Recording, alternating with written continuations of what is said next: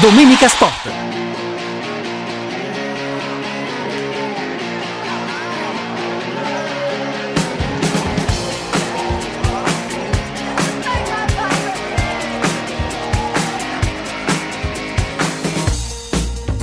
Buon pomeriggio, buon pomeriggio a tutti, ben trovati sulle frequenze di Radio Radio. Sono con voi anche questo pomeriggio, siamo in, diciamo, in emergenza e allora ovviamente andiamo in soccorso un po', un po' di tutti. In questo pomeriggio domenica 21 di gennaio, 17 in punto, saremo insieme altre tre ore dopo le tre ore di questa mattina, non ci facciamo mancare niente, sono successe cose tra ieri e oggi eh, molto interessanti, non solo in Italia perché c'è una strana partita eh, tra lo Sheffield United e il West Ham che in questo momento è 2 a 2 dopo pensate 14 minuti di recupero eh, due espulsioni il cambio del portiere e alla fine il rigore dello Sheffield che ha, ha chiuso la partita sul, sul 2 a 2 c'è stata la prima vittoria dell'Empoli di Davide Nicola contro il Monza di Palladino. Nicola arrivato da pochi giorni tripletta addirittura di Simon Zurkowski giocatore che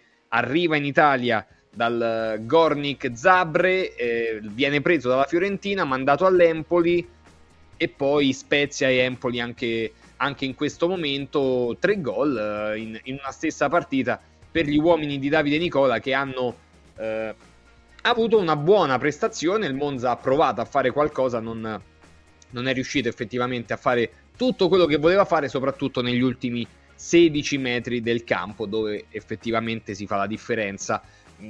Abbiamo eh, tanti temi, eh, l'Almeria che sta vincendo 2-0 contro il Real Madrid, aspettando che eh, ci, ci, sia stasera la partita contro il Girona eh, di, eh, del Siviglia, perché se insomma Real Madrid dovesse terminare in questo modo e beh, il Girona potrebbe andare a più 4, ovviamente con Real Madrid che ha ancora una partita da recuperare perché c'è stata la Supercoppa di Spagna, un po' il torneo simil italiano con la differenza eh, che rimarcava anche Tony Damascelli che da noi la finale la, stanno, la giocheranno domani, la Spagna invece la finale ce l'ha avuta di domenica. Non solo questo perché eh, ieri c'è stata la prima di Daniele De Rossi sulla panchina della Roma, la vittoria con un buon primo tempo, a mio modo di vedere buonissimo primo tempo, con due gol all'attivo e poi un secondo tempo di fatica, ovviamente eh, ne parleremo e poi eh, c'è stato il, il, fattaccio di ieri sera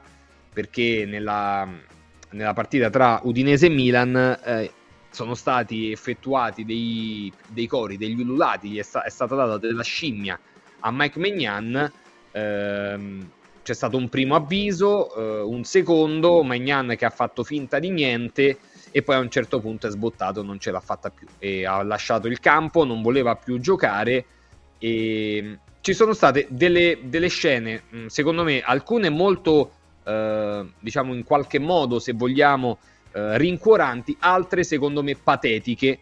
Perché in un momento del genere, soprattutto nel post partita, in un momento del genere è insomma è un momento di grande eh, delicatezza e secondo me gli allenatori devono, devono, avere la responsabilità di quello che dicono e non soprassedere perché, perché si dà visibilità. No, no, no, se ne, se ne, dovrebbe dare ancora di più, addirittura secondo quello che è il mio parere, a, a queste persone qui, proprio quasi metterle, non, di, no, non vi dico, alla gogna mediatica, però poco ci manca. Mi piacerebbe sapere nome e cognome delle persone che si sono divertite a, a prendere a prendersela con una persona non perché fosse il portiere della squadra avversaria, non perché eh, fosse un portiere forte, bensì perché aveva un colore della pelle in quel momento poco gradito.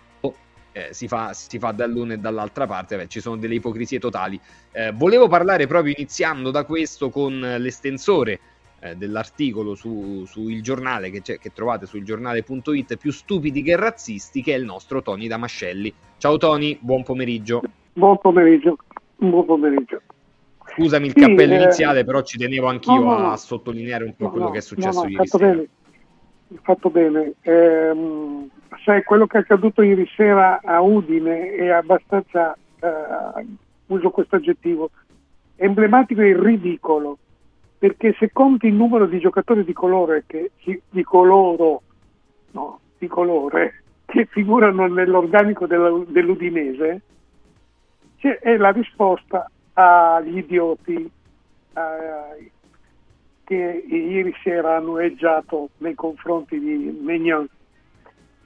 Eh, io ritengo che potremmo utilizzare il VAR anche per i tifosi, per individuare queste figure, questi strani figuri e accompagnarli sì. poi fuori dallo stadio, smascherarli, perché non ci può essere né omertà né complicità e né eh, dire, un, oblio eh, dopo ovviamente le, le, le, le parole di, del dopo partita. Tutti sapranno, quelli che erano presenti in curva in quella, in quella zona, chi, chi, è stato l'autore di, queste, di questi strilli filmiesti si fa in fretta a individuare queste persone, si potrebbe fare in fretta. In tutti gli stadi è accaduto ieri a Udine, è accaduto a Cagliari, è accaduto a San Siro, ricordiamoci nei confronti di Culibali, è, è, accaduto in, è accaduto a Roma, è accaduto a Napoli, è accaduto in tutti gli stadi, accade anche all'estero. Sappiamo quello che è successo um, con, uh, nei confronti di Vinicius, eh, colpevole di non di essere un ottimo attaccante. Ora, ehm, l'ignoranza accompagnata alla violenza provoca questo tipo di esibizioni che accadono soprattutto nel calcio. Non si hanno uguali fenomeni nel rugby dove la violenza, o meglio l'aggressività è continua? Difficile ritrovarli nel baseball, se non impossibili, o nel football americano, ehm, del ciclismo, nel tennis forse, qualche idiota e viene subito individuato nelle tribune, qualcuno che eh molesti gli atleti, no? Lo sappiamo. Sì, sì. Abbiamo visto di recente Djokovic che ha fermato il gioco, è andato verso la tribuna e ha detto vieni qui a dirmelo in faccia se hai il coraggio. Ora è chiaro, che eh, l'episodio di, di, ieri non può finire così nel, nel, nel dimenticatoio perché c'è altro. È vero, c'è altro, ma di questo dovremmo occuparci una volta per tutte. È una questione non soltanto di razza, è una questione di cultura, sì, quindi esatto. di ignoranza, che è esattamente il contrario. Ma la cultura significa conoscere, sapere, capire perché un, una persona parte da casa, va allo stadio e ha bisogno di del, insultare l'avversario, addirittura ueggiando, ululando, eh, farfugliando, perché così si usa eh, il verbo giusto per, per verso delle scimmie, nei confronti di chi? Nei confronti del portiere avversario, fallo anche nei confronti dei tuoi, se hai questo coraggio. Ora, eh, non accadrà nulla se non una squalifica di quella curva, non accadrà nulla se non eh, la ricerca eh, di un colpevole che non verrà mai individuato. Non, mm, secondo me tutto è già finito. È già finito perché avremo la sanzione, la, la giustizia sportiva che di questo si occuperà, ma ritengo che il fenomeno eh, non sarà eh, stoppato, non sarà fermato si continuerà così in tutti gli stadi del mondo, eh. Ragazzi, in tutti gli stadi del mondo, ma soprattutto negli stadi di calcio.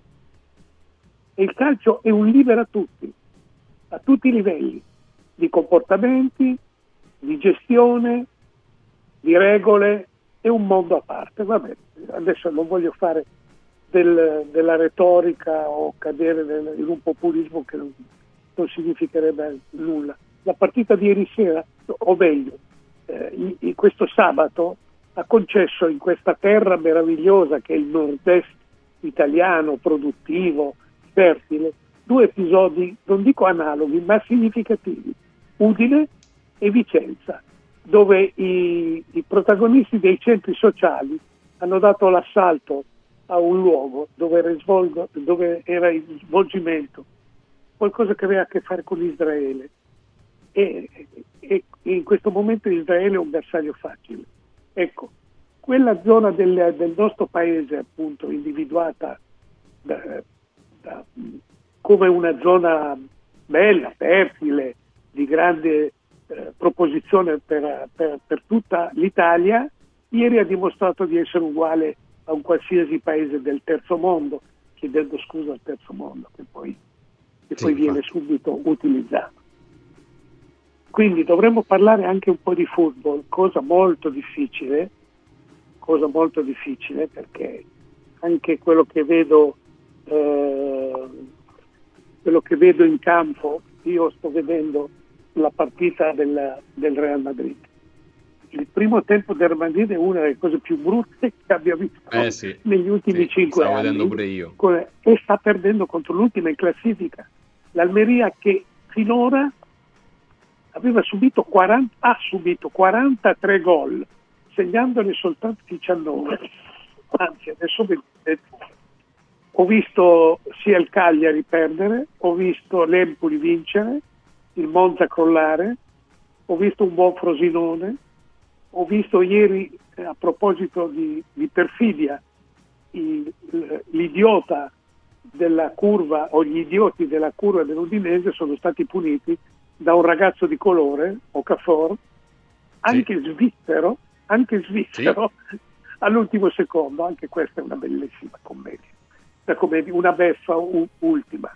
Ho visto un buon Milan, uh, ho visto la, la Roma, primo tempo molto bello, non mi è piaciuto nulla l'ambiente, sembrava una veglia funebre sul De Cuius, ma il De Cuios è già partito per Barcellona, se ne fotte di tutto il proprio passato, come è accaduto al, con l'Inter la, la, sera stessa del trionfo di Madrid, era già nella macchina di, di Florentino Perez, come era sì, accaduto a Londra col Chelsea, come era accaduto a, a Lisbona col Benfica, come era accaduto a Madrid, dovunque lui fa il professionista.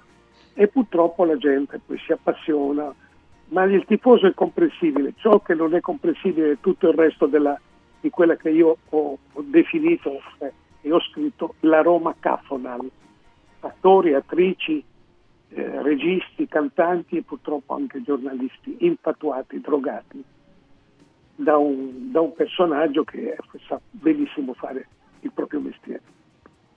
Ecco, Tony, andiamo, andiamo, per gradi. Prima di arrivare proprio a queste cose, perché avevo ovviamente delle curiosità eh, per te. Sono qui per te. Eh, ehm, le parole di oggi di Infantino, ok? Eh, sono le ennesime parole che non, hanno, che non avranno poi un senso compiuto a livello di, del dopo? Cioè saranno le solite parole di circostanza dell'istituzione, sono, sono eccetera, parole eccetera.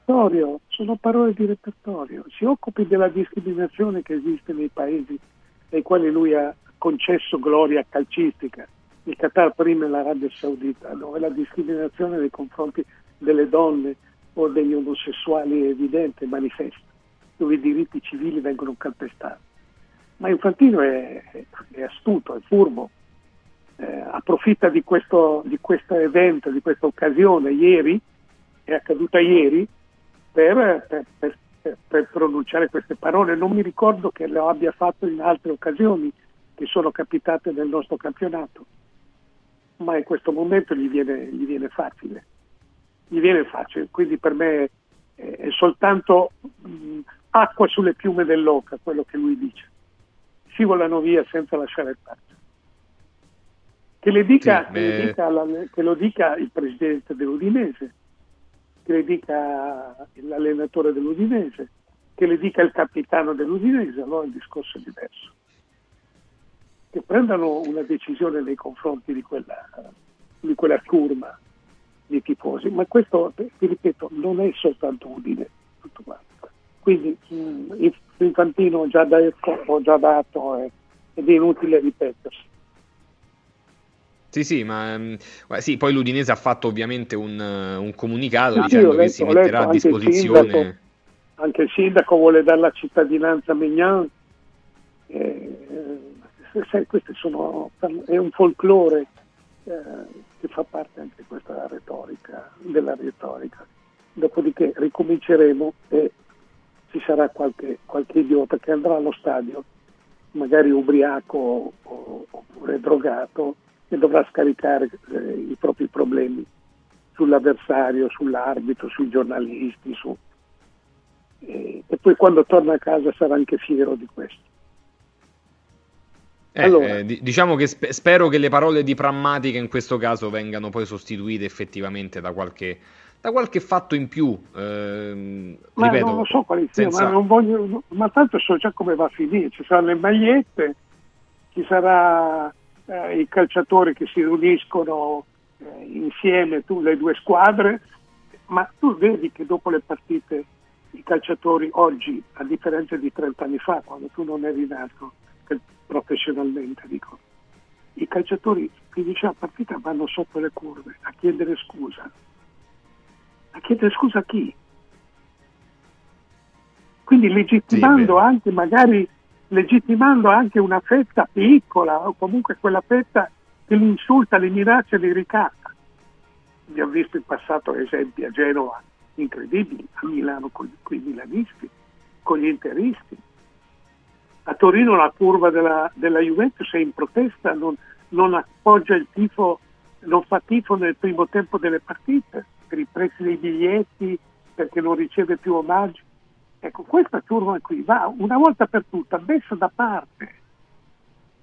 Il meraviglioso pubblico non è questo. Vabbè, parliamo sì, di sì, football. È vero, è vero. Sì, sì, infatti, ecco, eh, a proposito di questo, Tony, ieri, di Sule. Stata... Bellissimo eh, il gol sì, di Sule. Grande punizione, sì, sì, grande punizione. E a me, devo dirti la verità, a me mi scrivevo con un amico, hai eh, visto eh, il Frosinone, eccetera, ma io avevo visto un, un ottimo Frosinone anche, anche, quando stava perdendo. No, no, Poi ha vinto la partita, d'accordo. quindi si Totalmente parlerà del. Frosinone bene che ha vinto, ma Frosinone avrebbe, secondo me, avrebbe meritato dei complimenti anche, anche avesse perso, eh. Sì, no, no, no, ma ha strameritato di vincere, ha strameritato di vincere, ci sono state alcune decisioni dell'arbitro dei, dei gol annullati, perché questo è il calcio di oggi. Si fischiano dei rigori impo- improbabili, si annullano gol perché uno ha spinto l'altro, cioè contatto, contatto, ma il calcio è sport di contatto. E fallo un'altra cosa. I contrasti di gioco fanno parte della storia del calcio da sempre.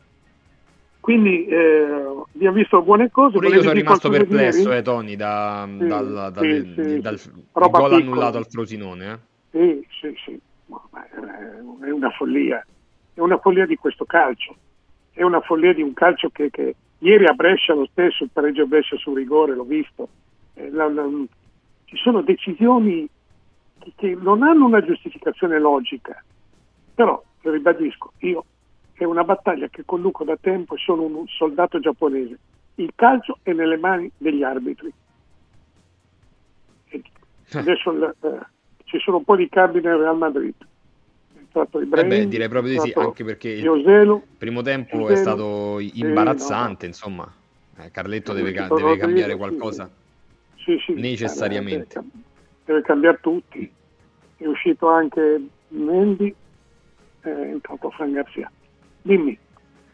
Poi, eh, la prima di De Rossi, Tony sul campo, poi veniamo anche Bene, all'esterno, beh, eh, a quello beh, che è successo beh, fuori. Diciamo un, seg- un segnale importante è il fatto che sai, ogni tanto la fortuna a- aiuta, non gli audaci, ma le persone normali. E ieri il rigore sbagliato da Juric, devo dire che il Verona è, sta diventato un protagonista per i rigori sbagliati nelle partite che potrebbero portare ai punti per la classifica, no? E, mh, Sì, è vero. im- im- immagino, immagino la reazione della, di Mourinho e della sua panchina al rigore fischiato in favore del Verona. E invece ieri la panchina della, della- della Roma era una scolaresca disciplinata ed era normale il comportamento del suo allenatore che ha vissuto in maniera appassionata il- il- la partita, con un cuore vero giallo-rosso. Il suo è, è indiscutibile, fa parte della storia della Roma, Daniele De Rossi.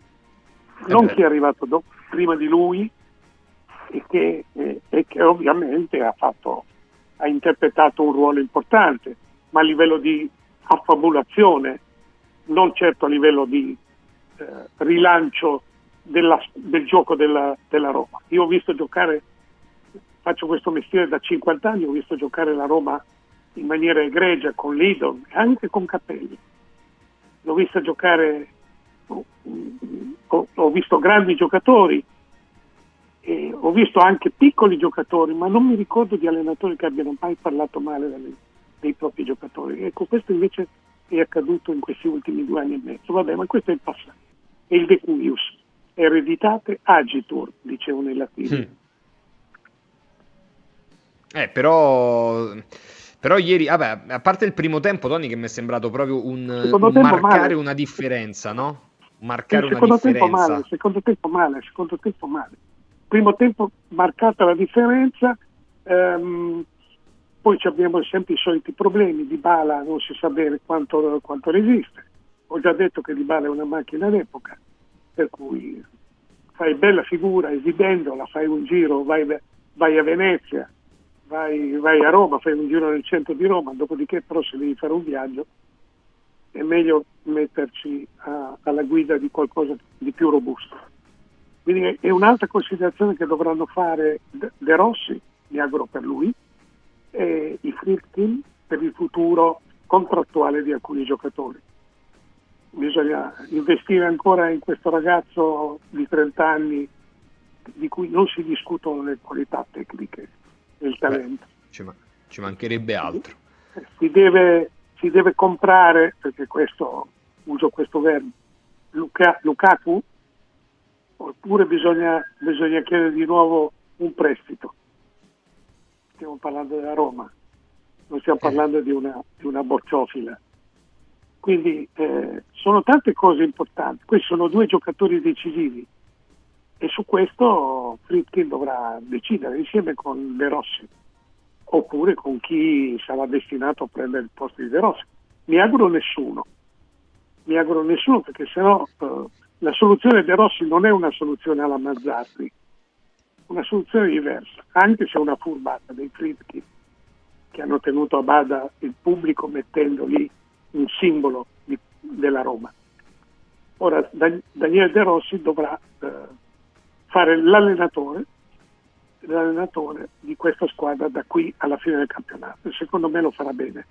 Almeno è come lo stesso De Rossi Toni che ha detto trattatemi come allenatore, non trattatemi come bandiera, cioè le, le parole di De Rossi no. in conferenza stampa so, a me almeno personalmente sono piaciute molto per sono totalmente per, per la verità che c'è dietro quelle parole, cioè io so, non sono scemo, so perché mi hanno chiamato, so, so, so, so ed è conscio del fatto che però deve, anzi vuole, pretende di essere trattato come allenatore, magari pure da, da chi gli va a fare le domande, che anziché dargli del tu poteva cominciare dando del lei, no?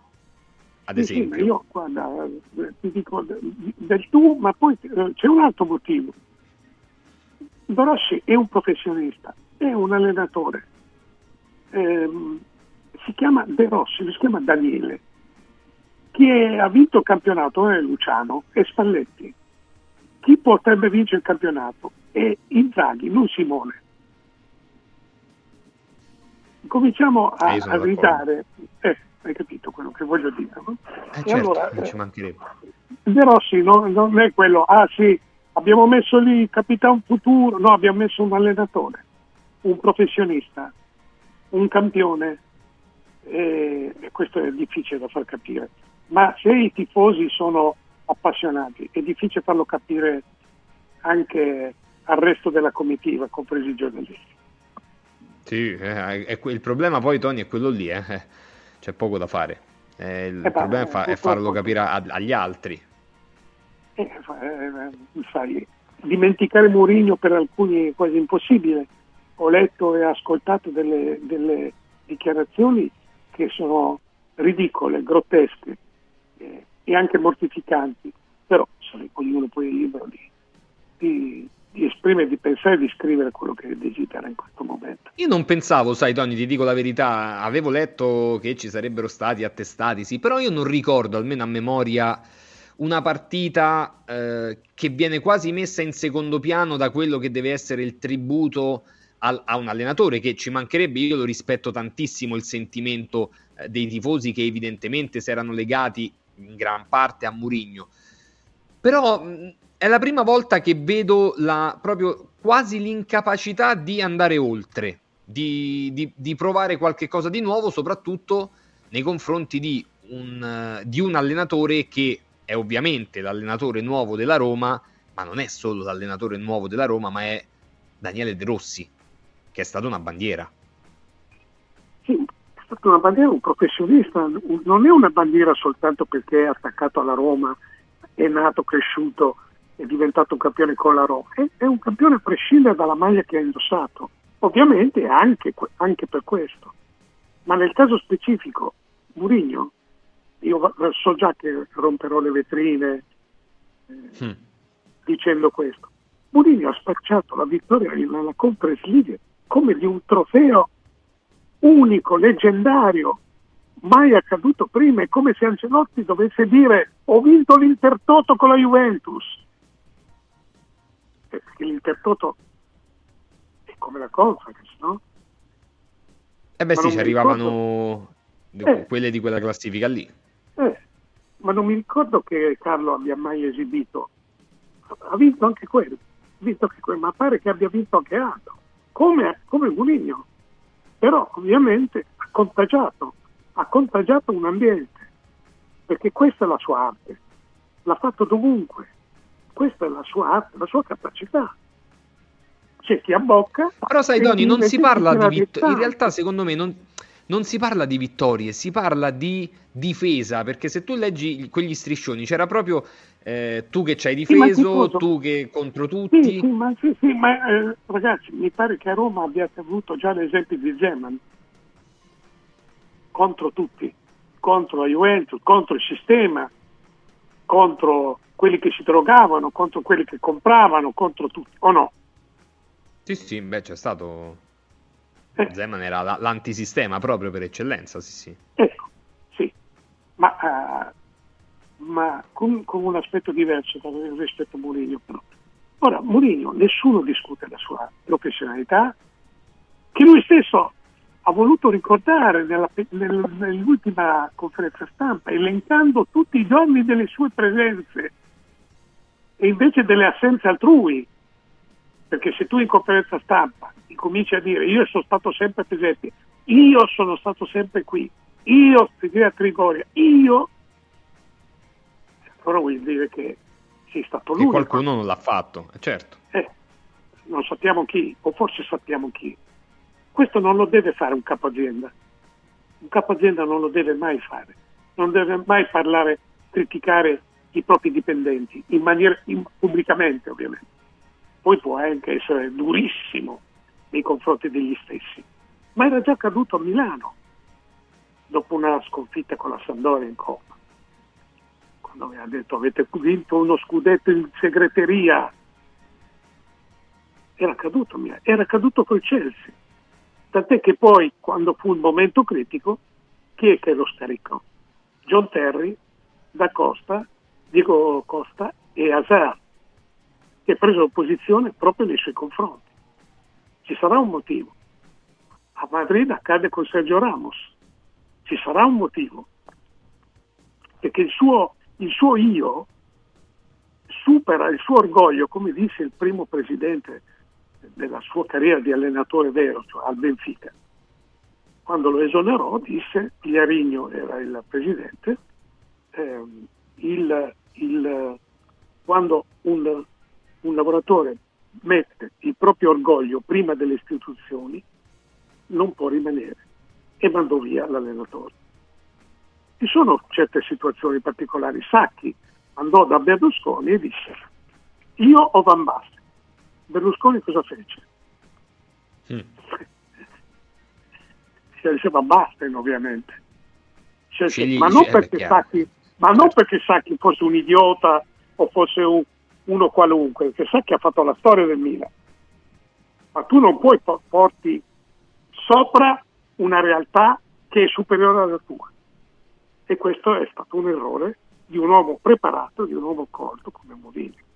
Qui c'è un bar a, a Madrid che dura circa eh, 45 minuti e alla fine penso che ci sarà un calcio di rigore per il Real Madrid. Senti Tony, e... prima di salutarti, la, la Juventus dimmi, stasera Lo, lo, prende il primo posto? No, No, la Juventus questa sera ha, non ha in campo un giocatore importantissimo che è Rabiot, che è un giocatore Vero. che incolla il gioco, che chiude qualsiasi pacco, confeziona qualsiasi pacco e secondo me la Juventus questa sera rischia di perdere con Lecce. Lo dico perché ho parlato anche con quelli del Lecce, io vivo qui e vivo il Lecce abbastanza, non dico quotidianamente, cercano di fare la partita, ho parlato anche con un paio di, eh, di gente bianconera e la, sanno benissimo che è una partita molto ma molto delicata. Mm. Potrei dire che la Juventus potrebbe servire un pareggio. C'è un rigore che dovrebbe essere calciato da Jude Bellingham prima di lasciarci, se vuoi, e vediamo se anche questo è un segnale come è accaduto sia per la Roma. Eh, Strano che le responsabilità le diano a Bellingham eh, in questo, no, in questo anno. Bellingham ha preso in mano il Madrid.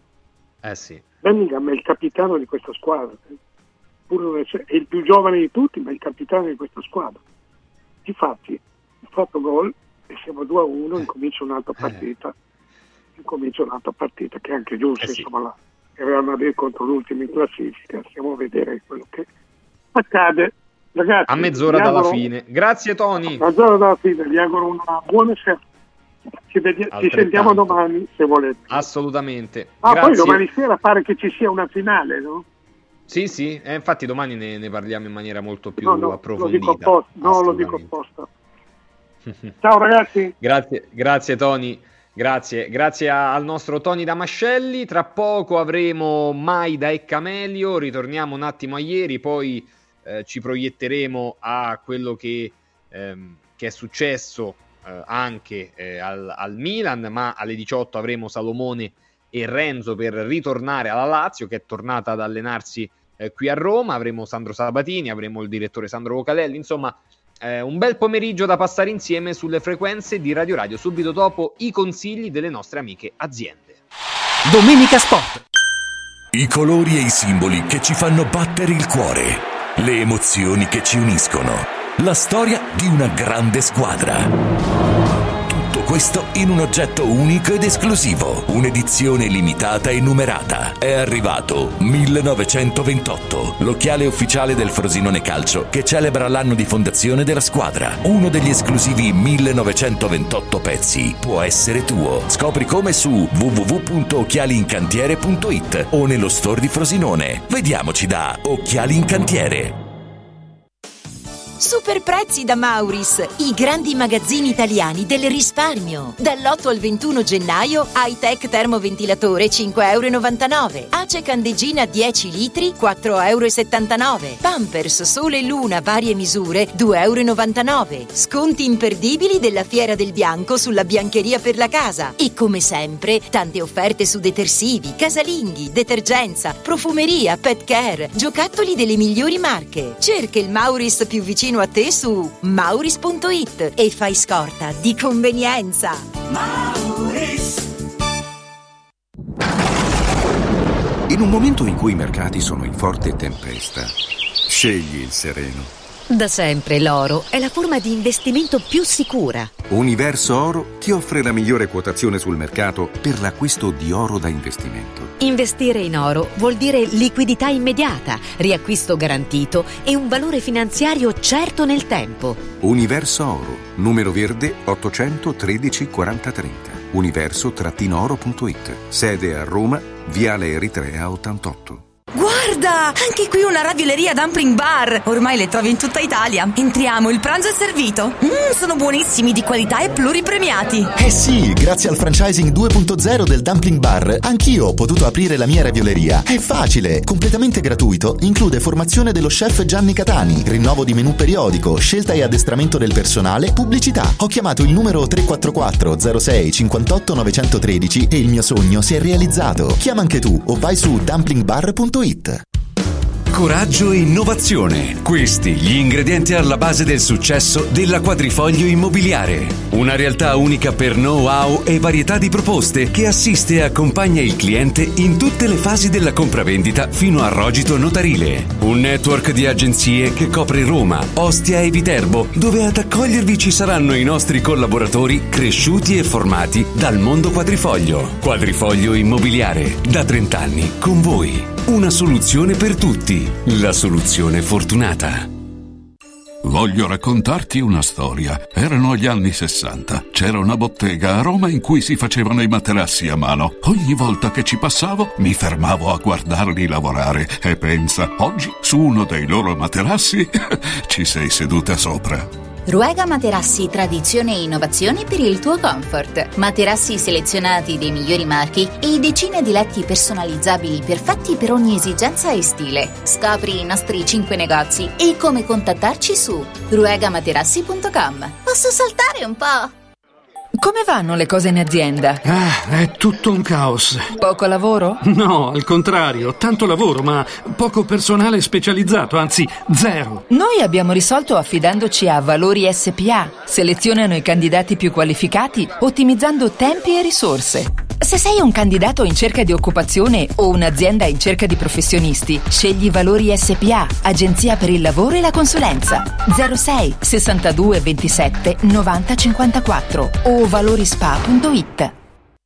Let's go! MediaWorld arriva dal 18 gennaio a Roma con un nuovo negozio smart e con la carta MediaWorld Club fino al 21 gennaio non paghi l'IVA. Lo scorporo dell'IVA al 22% è pari a uno sconto del 18,04% sul prezzo di vendita. Promozione valida solo nel nuovo negozio di Roma in via della Lega Lombarda. Termini e condizioni in negozio. MediaWorld, let's go! Ehi, ciao, sono io. Sono già qui, parcheggio e ci vediamo di fronte alla stazione. Sono ancora io. Ci sono quasi, eh? Però è meglio se ci vediamo direttamente al binario. Ehi, senti, ci rinuncio.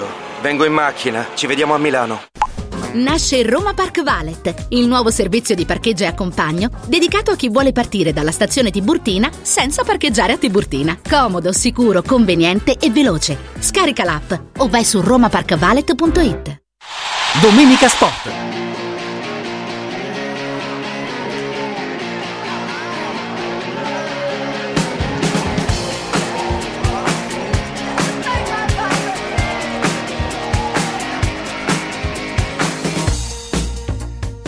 E 38 minuti, abbiamo lasciato il Real Madrid sotto di un gol, eh, stava allungando l'Almeria perché ha segnato al 62esimo il gol del 3-1, ma il gol è stato annullato in questo momento proprio dal, dal VAR, quindi Sergio Arribas, che è un giocatore del prodotto, prodotto del vivaio del Real Madrid, aveva fatto gol non esultando, ma il gol è stato annullato, quindi la decisione è stata è stata questa, di annullare il gol, increduli abbastanza i giocatori dell'Almeria. Veniamo a, anzi ritorniamo a ieri, volevo approfondire un po' anche le tematiche del, del dopo partita, le dichiarazioni di Daniele De Rossi ai microfoni che ha parlato del, del dominio del gioco, del dominio del, del, possesso, non tanto in quanto possesso palla, ma come strumento veloce per trovare a un tocco, a due tocchi, comunque con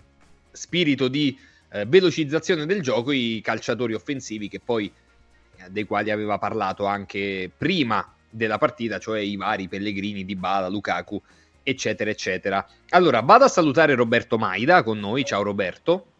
Ciao, buon pomeriggio, buona domenica. Buona domenica a te, buona domenica Enrico Camelio. Ciao Enrico. No, non c'è Enrico in questo momento, sì. ce lo siamo cioè, ah, sono. ecco, eh, t'avevamo perso per un attimo. C'ero? Buon pomeriggio anche a ciao, te. Francesco, sì, sì, ciao Roberto.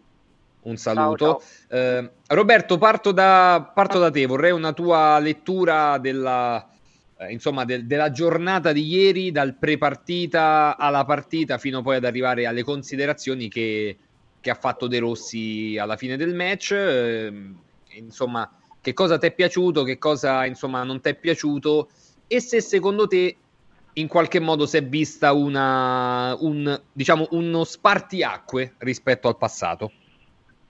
per partire dalla tua prima considerazione, l'aggettivo che mi viene in mente, che infatti ho usato sul giornale nel commento della partita, è faticoso. È stato un sabato faticoso.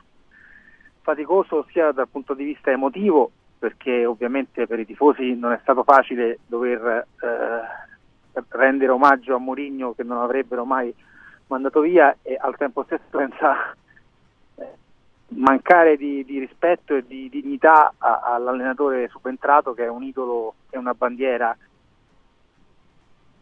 La mia, la mia disamina sulla partita invece è, è, molto semplice. La Roma ha avuto un uh, inizio molto interessante con uh, la qualità di cui dispone quando ci sono dei giocatori importanti in campo e che hanno voglia di giocare perché ci sono giocatori che nell'ultimo periodo avevano tirato i remi in barca e che invece con il cambio di allenatore sono tornati a, a essere determinanti.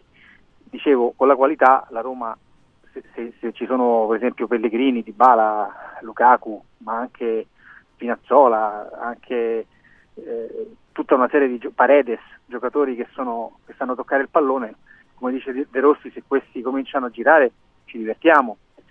Eh, il problema è capire se è stato una, un sussulto nervoso di, di reazione a, a, quello che è successo e eh, quasi di orgoglio rispetto a quello che è successo nelle ultime settimane o se cioè nel medio Napoli-Atalanta per intenderci. Esattamente, esattamente, bravo. Perché poi il cambio di allenatore io ricordo una volta lo disse Ottavio Bianchi questa cosa. Tu l'allenatore il cambio di allenatore lo capisci dopo 3-4 settimane non dopo una perché dopo 3-4 settimane finisce l'onda emotiva e si comincia a capire la differenza.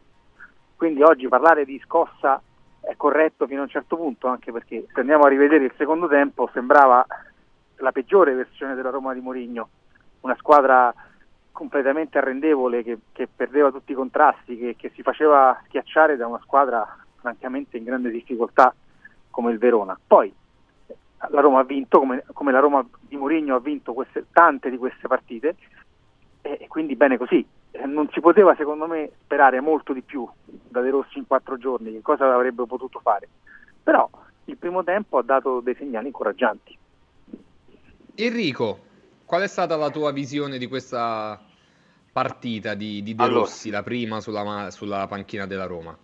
Sì, voglio dire, è vero che tan- lo stadio è, tanti, tanti erano con Mourinho, quindi io non direi tutti i tifosi di Roma, la maggior parte di questi Roma erano dispiaciuti, ma quelli che non vanno allo stadio l'abbiamo riviso, insomma erano un po' diventati molto critici con l'allenatore, quindi direi di, di non fare ecco, tutta un'erba un fascio. Io ho visto, è sicuro, eh, aspettiamo, perché adesso delle giudizie adesso non, non, non, ha senso, ma ho visto un primo tempo, la Roma non segnava eh, su azione da Roma Cremonese, ieri fa due gol su azioni, e due su azioni io non, me lo, non, me, non lo, so, adesso non, non, me lo ricordo. E quindi è vero che il Verona mancavano, ma ieri non ho sentito parlare da, da, nessuno degli assenti della Roma, che ne erano nove prima della partita, poi si è fatto male Spinazzola e poi Di Bala. Cioè è sparito questo concetto, ma io sono contento perché lo, lo, lo chiedevo a Murigno, però guarda caso adesso c'è De Rossi non se ne parla più. Cioè si parla solo degli assenti del Verona e non funziona così. Io direi mi piacerebbe sempre che ci fosse una linea. Comunque Roma è una bella squadra. Mi pare che il primo tempo abbiamo visto la palla a terra e, e non si vede, ma Mourinho aveva altre scelte, sempre stare a dire meglio e peggio. E io so, sono fiducioso, diamogli tempo, perché ho sentito anche dire degli addetti ai lavori, eh, adesso vediamo, cioè come se stiamo aspettando De Rossi al varco, io non lo trovo corretto,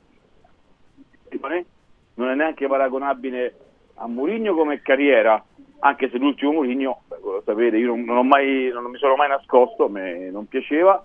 E poi quando finirà la stagione racc- racconteremo altro, non è che io eh, Ilario insomma, ci inventi, mai, siamo mai inventati le cose, magari qualcosa l'abbiamo sbagliata perché ci sta, però detto questo io vedo dei ragazzi più motivati, Renato Sanchez probabilmente ad oggi eh, ha, scelto di di rimanere alla Roma, non so neanche se lui abbia delle squadre, però lui prima aveva chiesto la cessione, non so se Roberto sa qualcosa anche lui, ma adesso lui vorrebbe rimanere alla Roma per dimostrare il suo valore. E se, e se questo lo voglio dire, se qualche ragazzo sta tornando col sorriso, sta trovando delle motivazioni e poi è più voglioso, diamo merito a Daniele, ma qui dobbiamo dare anche dei merito all- all'ex tecnico, come succe- eh, sarebbe successo come tutti quanti, non è perché lo Special One non, non- non- può prendersi critiche. Sai, però eh, io per carità rispetto ovviamente il tuo parere, ma a me sembra che eh, quando un, allena- un allenatore viene esonerato dai giocatori, perché questo è successo, cominciamo a dire le cose come stanno, è stato esonerato dai giocatori. Allora, qua- se, se Mourinho è stato esonerato dai giocatori, io mi interrogo sempre sul, sul- sul livello della società, nel senso, non perché è Mourinho, ma fosse stato il contrario, sarebbe stata la stessa cosa. Diciamo che la- una parte della squadra decide che Mourinho non è più adatto questa, alla, alla conduzione, o De Rossi non è più adatto alla conduzione di questa squadra e dice, detta l'agenda alla proprietà. È una cosa gravissima. E, e- e il limite di questa piazza, di questa città, è esattamente questo, perché troppe volte, sin dai degli antichi romani per la verità, ma non restando alla squadra, quante volte la l'allenatore della Roma è stato messo sul patibolo da, se non da un, un ammutinamento vero e proprio, da un atteggiamento di scollamento determinato dai giocatori. E, e la società che fa? Eh, eh, dà retta ai giocatori? Tutte le volte, cioè decidono sempre i giocatori? Quando giocare, con chi giocare, perché giocare? È dolorino, e oggi non gioco, e oggi non mi alleno. Eh, basta. Cioè lo puoi fare in piazze dove poi vinci gli scudetti, cioè ci, ci ammazziamo tra di noi, ci, ci ammazziamo nel senso ci, ci, ci prendiamo a pedate nello spogliatoio, però poi in campo diamo il fritto, come succedeva alla Lazio di Chinaglia. E rivincevano gli scudetti anche se poi non erano amici. Ma se poi il problema è sempre che decidono i giocatori chi deve allenare la Roma, e non va bene. E non va bene. Posso No, rispondere? io, Roberto? io, Roberto, se, se posso, il, il discorso tuo lo seguo molto, eh, però probabilmente ci si deve anche interrogare sul- sulle metodologie, cioè evidentemente ma figurati, qual- Francesco, qualcosa ma che funziona a, a Torino non funziona a Roma, o non fu- quello che funzionava magari con Giulio Cesar, faccio per dire perché Balotelli ci ha raccontato di come lo stesso allenatore avesse, un, avesse avuto proprio delle brutte parole su Giulio Cesar, ma probabilmente perché sapeva che la reazione sarebbe stata una reazione di forza. Evidentemente con qualche ragazzo della Roma l'avere un atteggiamento molto tosto, molto di prevaricazione non ha funzionato. Ci può stare, eh, è nelle cose e questo Certo, non, non- non- non mina la carriera di Mourinho, probabilmente mina la valutazione che Mourinho, un po' come Ancelotti al Napoli, di questi grandi allenatori fanno in piazze dove invece devi costruire. Ecco, tutto qua. Eh, eh, bravo, hai fatto un ottimo paragone. Ho, ho la sensazione che sia successo un po' quello che è successo a Napoli con Ancelotti, ma nessuno si sogna di discutere la grandezza di Ancelotti o le metodologie di Ancelotti, questo intendo dire. E il Napoli ha vinto lo scudetto in una stagione irripetibile, quindi per carità, merito a loro per esserci riusciti con un altro allenatore che è stato bravissimo come Spalletti, eh, però se poi dopo torniamo quest'anno a vedere il Napoli, eh, Kvaratskhelia che gioca quando gli va, Osimen che lo manda, manda a quel paese allenatore, non si va lontano con questo meccanismo. Mm, un poi una volta ti può andare bene che eh, caccia Ancelotti, arriva a Spalletti dopo un anno e vince lo scudetto, ok, ma non è, non è un sistema che funziona nel medio-lungo periodo, questo intendo dire. Se, la- se a Roma e a Napoli si sono vinti con, una- con la passione che c'è, sono vinti solo sei scudetti nella storia, ma ci sarà una ragione o no? Eppure le squadre forti le abbiamo avute, sia alla Roma che al Napoli che alla Lazio, e però si vince mai niente. Continuiamo a cacciare allenatori, a cacciare presidenti, a cacciare dirigenti, non cambia mai nulla, nulla. È questo che trovo sconvolgente, che, che siamo riusciti a discutere anche, discutere, a mandare via a pedate anche l'allenatore più titolato che abbia mai frequentato la Serie A. Posso? Eh, Enrico, vai, sì, sì. Allora, andiamo per ordine. Il, il nocciolo della- del, del percorso di, di, di Giuseppe, eh, Giuseppe Mourinho è, è, secondo me un po', è un po' la conference che per me rimane quell'anno ha fatto il minimo sindacale per quanto mi riguarda, per, per- per- per il valore dell'allenatore, per i soldi spesi circa 90 milioni e quindi per me il primo anno diventa da 6. Secondo me fa un percorso più importante in Europa League, un disastro in campionato, perché nei tre campionati ragazzi è stato veramente un disastro, Eh sì, non ce lo possiamo. sì, sì. Europa League, questa- e poi, scusami Francesco Roberto, noi l'allenatore non è che possiamo giudicarlo per il curriculum o per quello che fa gli altri anni, qualsiasi allenatore, qualsiasi esso sia. La Roma, abbiamo detto qui, cioè qui hanno detto tutti quanti, Mourinho non un altro allenatore sarebbe stato mandato via, era unanime, quindi i risultati erano negativi. Se la squadra, eh, abbiamo anche raccontato, e noi sono due mesi che diciamo che ta- c'era malumore, non è che ce lo siamo inventato, eh, eh, vuol dire che lui non l'abbiamo di più. Eh, se c'è un giocatore che non, non, non segue più l'allenatore, è sempre il manager che deve coordinare e trascinare il gruppo e quindi Mourinho si, si è smarrito sulle piazze di Roma e Napoli, a me non me lo dico Roberto, perché io dico sempre che Roma, Napoli, Fiorentina e, e, e la tifosa della Lazio, per me abbiamo una, una mentalità non vincente, con piazze calde, numerose e non si vince mai, perché c'è sempre un problema. Se la squadra l'ha fatto fuori probabilmente sì, però Roberto dobbiamo dire anche i risultati oggettivamente quest'anno sono stati negativi. Eh, oh, tra l'altro, fammi dire, ti do, ti, do, ti do subito la parola Roberto. Un'altra considerazione che, che poi ripeto, io credo che De Rossi abbia dato proprio una, una, un taglio netto. Intanto Real Madrid sta, sta per, perdeva 2-0, hanno annullato il gol del 3-1 all'Almeria e adesso il Real Madrid è sopra 3-2, come, come cambia il calcio.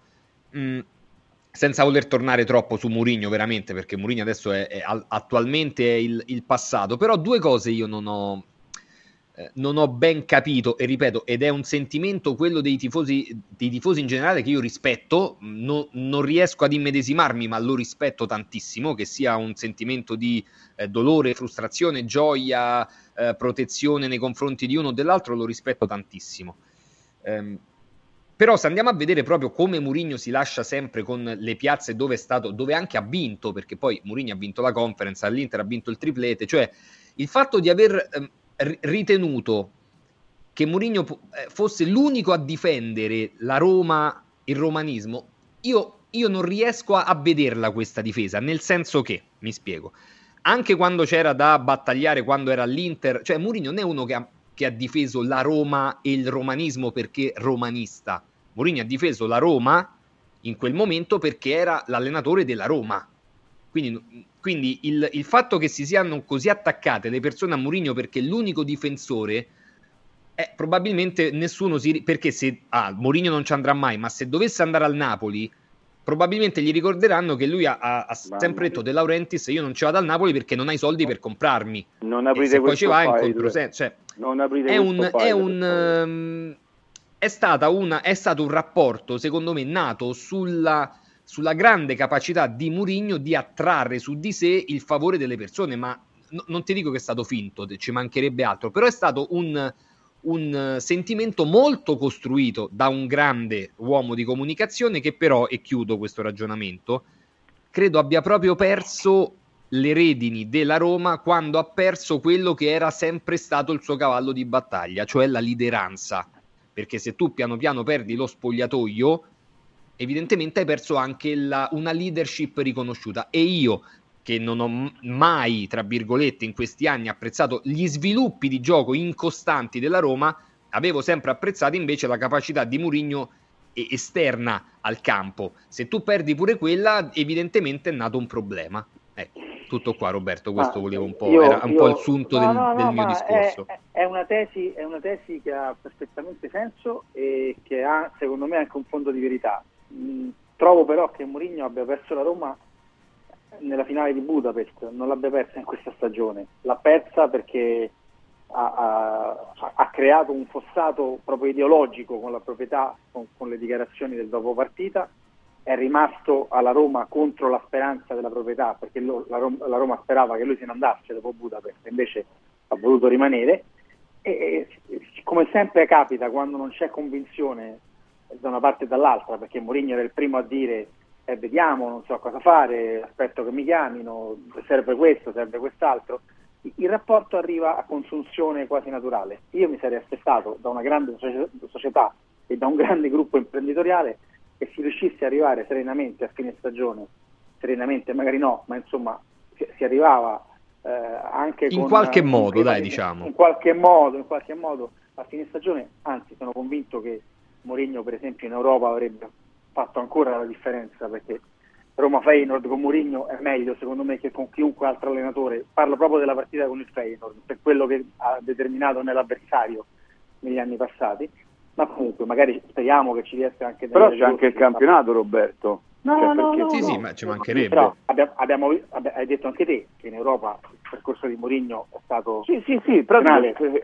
Lo, lo sappiamo tutti, la proprietà vuole, la, Eh, che tu no. parli con Pinto Vuole eh, il microfoni quarto posto, dice, ragazzi. In qualche, in qualche modo lo ragazzi, vuole. Ragazzi, qua- quarto, E- e per, arrivare quarto posto, per arrivare quarto, sarà, che sarà molto difficile, serve che la Roma cambi completamente registro rispetto al girone d'andata. Mi pare abbastanza intuitivo, perché con la media punti del girone d'andata sei arrivato ottavo, settimo, nono, adesso non ricordo dove era alla, vent- alla diciannovesima, perché poi ha perso col Milan, è scivolato al nono, ma insomma comunque era sicuramente ben lontana dalla zona Champions. Allora, eh, in un campionato così mediocre la possibilità che ha la Roma di, di entrare c'è dal punto di vista così della, della classifica, ma questa squadra che avete visto ieri contro il Verona, con nove assenti, ha ragionissimo eh, Enrico, c'erano nove assenti ieri, ti giro il discorso, perché questo alibi non valeva quando c'era l'allenatore precedente vale adesso per De Rossi? Io sono contento che valga, io, scusami, io sono contento che valga, perché vale per tutti, De Rossi non poteva fare in quattro giorni miracoli e ha vinto una partita che è la cosa più importante,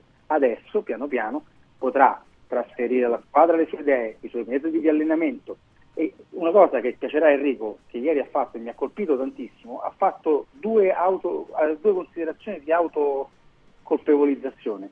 La prima ha detto che aveva forzato troppo gli allenamenti in settimana e quindi forse la squadra ha avuto un calo fisico nel, nel È secondo un tempo. po' questo ed è il cambio di passo, Roberto. È un po' questo il Esatto, cambio di strategia, esatto. sai, questo che, mi è piaciuto molto, prima. questo mi è piaciuto molto e la, seconda cosa è che ha detto ho sbagliato a mettere Zaleschi alla destra perché Zaleschi non gioca alla destra da- dalla primavera e io l'ho, fatto, l'ho, l'ho messo in difficoltà, è stata colpa mia, non sua. Quindi queste due cose, però, te lo dico anche co- conoscendo un po' Daniele De Rossi e conoscendo anche un po' il momento. De Rossi oggi lo può dire perché è appena arrivato, se lo, se lo avesse detto la stessa cosa, la quinta, sesta partita, insomma, avrebbe creato qualche perplessità anche nei giocatori e nella proprietà. Oggi lo dice perché ovviamente è- ha, ha l'impunità, giustamente se- lo merita, nel senso che è giusto dargli il tempo di incidere con le sue idee. Infatti siccome la domanda gliel'ho fatta io, sono contento che lui abbia risposto così con la grande sincerità che lo contraddistingue. Enrico? No, no, dico solamente che eh, quattro giorni, di cui tre di lavoro, eh, spesso, due- almeno due volte sono stati tre ore eh, in campo, eh, quindi, ma anche la squadra vuole rimanere, anche quelli che non stavano benissimo hanno assistito agli allenamenti. E quindi eh, diamogli tempo. Il primo tempo si è, vi- si è proprio visto calcio, si è visto ragazzi, anche se era il Verona, ma la Roma non, non mi pare, ma ve lo ricordate il primo tempo con la Cremonese? Con Dybala e e e Lukaku, io me lo, me lo ricordo. Eh, ragazzi, non, è- non- c'era, la Roma non, giocava più a calcio. Quindi, prima non so, prima Roberto mi stava rispondendo, i risultati, Roberto, su tutte e tre le competizioni, per non parlare dei quattro derby su sei, ma usciamo dal raccordo anulare, eh, sono stati negativi quest'anno, quindi cioè, oggettivamente il cambio ci poteva stare o non ci deve Ma stare perché niente. è. Infatti c'è stato, c'è stato. Eh, sì, sono- no, no, però ci potevamo aspettare perché, cioè, sì, anche sì, ma anche no, No, cioè, io no, non no, mi sento di colpevolizzare la proprietà per questo. no, non hai capito Enrico, forse sono io che non mi sono spiegato. A me, io la cosa che contesto non, non è l'esonero di Mourinho, che, che è nei diritti di qualunque presidente. Contesto che negli ultimi, eh, diciamo dopo Capello, quanti allenatori, adesso dovremmo contarli, ma insomma, quanti allenatori si sono alternati a Roma? Tutti gli allenatori che vanno via da Roma poi dicono la stessa cosa, che giocatori, giocatori, giocatori. Cioè, anche quelli che se ne vanno eh, non esonerati, ma di, di loro spontanea volontà, a cominciare da Luis Enrique, tanto per fare nome, per non, per non parlare di Spalletti. Tutti ti dicono la difficoltà nel lavorare è dettata dal fatto che i giocatori sono reginetti intoccabili. E questo è il problema. Se, no- se- se non usciamo da questo equivoco, non risolviamo il, il male atavico di questa piazza, che è quella di non vincere. Se non c'è Devo fare riuscito una domanda a Mourinho, Roberto, se posso. sì. se non c'è riuscito Veloce Mourinho, perché poi dobbiamo chiudere, vai. Mourinho c'è Eh, riuscito a 20 vincere. a- 22 ed secondi. era, ed era riuscito a vincere anche una seconda coppa, ma comunque andiamo avanti. Scusami, la No, domanda e allora, volevo chiedere a Roberto, secondo un'opinione, eh, ti chiedo, non buono, poi rispondi come vuoi tu, insomma, Lorenzo Pellegrini che ha giocato bene, motivato, ha cambiato, per me il ruolo suo di Pellegrini, Francesco tu lo sai, e ce l'ha detto, ma lo possiamo anche dire, insomma, Gianluca Petraghi ci ha raccontato che secondo lui il ruolo suo è proprio quello là, ma da sempre. Però adesso lasciamo perdere, eh, non voglio entrare, eh, Mourinho non, non ha seccato proprio per, per lui. Mourinho però è attentissimo alla, alla comunicazione, penso su questo, no- lui non ha rivali, e non ha salutato sui social Lorenzo Secondo te perché? Henry, dai, non mi fa dire delle cose poi, di cui poi potremmo pentirci tutti. Perché, No, no, quindi- dai, no, no, Enrico, non fare il diciamo- guastafeste Camelio, non faccia il guastafeste. Forse ricordo male, ma anche tu eh, a questi microfoni hai raccontato Sì, sì. che era successo qualcosina tra di loro. No, Infatti ti ho chiesto, no, la tua opinione, te l'ho chiesto anche a te. non è un'opinione, opinione. è una notizia. I rapporti, i rapporti tra, tra Lorenzo Pellegrini e Mourinho negli ultimi anni, negli ultimi tempi, direi nell'ultimo anno, diciamo dal- dall'inizio del 2023, se possiamo essere precisi, sono diventati differenti. Eh, lui che era l'uomo che se ce ne fosse Ne voleva tre? sarebbero, eh, avrebbero giocato insieme dal momento, diciamo così, dal momento dell'arrivo di Dybala qualcosa è cambiato nell'equilibrio interno. Mm, eh, questo, è- sapete che questo sarebbe, questo sarebbe un grande problema. Comunque, non fate riferimento a date, cose che Camelio già fa i danni. No, poi no, qua è un casino. Per carità. Allora, dato. grazie ragazzi. Di... Bravo, già abbiamo dato, abbiamo pure risolto. Grazie di questa mezz'ora Grazie insieme. Grazie Roberto, grazie Enrico. Ciao Roberto, ciao Francesco, buon lavoro. Un saluto. Eh, tra poco la Lazio. Quello intanto è iniziata la partita tra eh, Salernitana e Genoa. Con la Salernitana, dopo un minuto, due minuti in gol con Martegani. Quindi il vantaggio della Salernitana contro il Genoa. Mentre al Real Madrid è stato annullato. Non, ho, non l'ho detto prima per non eh, fermare i discorsi. Il gol del 3 a 2. Quindi per il momento, almeno fino a questo momento, 87esimo. Real Madrid 2, Almeria 2, tra poco Salomone, Giannantonio, parliamo della Lazio. Domenica Sport. Da Stosa Store Capena è il periodo delle grandi occasioni. Con l'acquisto di una cucina Stosa completa di elettrodomestici, in omaggio un televisore maxi schermo 55 pollici. Crea la cucina su misura per te tra un vasto assortimento di stili e modelli. Da Stosa Store Capena, progettazione e rilievo misure gratuiti. A Capena, in via Tiberina 34. E nello Stosa Point a Borgo Quinzio, presso Luzzi Home Arredamenti, puoi arredare tutta la casa. Scopri lo spazio espositivo completamente rinnovato. Arredamentiluzzi.it Incentivi statali in arrivo? Scoprili sabato 20 e domenica 21 da Valentino concessionaria Volkswagen. Per non perdere i grandi vantaggi su Polo, Taigo, T-Cross, T-Rock, Golf e su ID3 fino a 13.750 euro. 20 e 21 con speciali promozioni su usato certificato di tutte le marche. Grandi eventi e top catering da Valentino concessionaria Volkswagen. In via Tiburtina 1097, via Tuscolana 1233, via Paisiello, Largo Lanciani. Ora anche in via Prenestina 911, nuovo, usato e service. ValentinoAutomobili.it Basta fatica e mai più plastica. Da oggi con Water Solution hai l'opportunità di avere a casa, in ufficio o nella tua attività acqua depurata naturale, gassata e refrigerata senza limiti e il risparmio è garantito. Per saperne di più, chiama Water Solution all'800 82 66 88 per ricevere un'analisi gratuita della tua acqua. Water Solution, soluzioni green per una corretta purificazione delle acque. Con il sistema Brick puoi costruire pareti completamente rifinite in 8 ore, con valori di isolamento acustico e di resistenza al fuoco eccezionali. Puoi realizzare architravi anche per grandi aperture in modo semplice, facile e veloce. Con il sistema di calcolo del nostro sito puoi definire le quantità e le frazioni di pannelli così da portare sul luogo di lavoro solo i materiali necessari, senza fare tagli, senza scarti, senza fare polvere, senza fare rumore. Dovete costruire una parete? Passate da noi, al punto Prefedil in via Prenestina 956 a 500 metri all'interno del GRA. Sportello Legale Sanità. 12 anni di giustizia ottenuta e di giusti risarcimenti alle famiglie colpite dalla mala sanità. come per danni provocati in banali interventi ortopedici o per danni o decessi provocati da mancata diagnosi di patologie tumorali. Sportello Legale Sanità. A disposizione di tutti gli italiani contro la mala sanità, senza alcun costo anticipato. 800 700 802 sportellolegalesanita.it Lascia fuori il mondo dalla tua casa. Freddo, caldo, sporco, restano in strada. Modoal, Modoal. È bello godersi la casa con te. Modoal, infissi sciuco che durano nel tempo. A Roma e Passo Corese. Il tuo preventivo su modoal.it. Radio Radio Viaggi. Per vacanza o per lavoro, in Italia, in Europa, nel mondo. Pacchetti con soluzioni speciali per famiglia. Weekend, tour, volo più hotel, viaggi di nozze.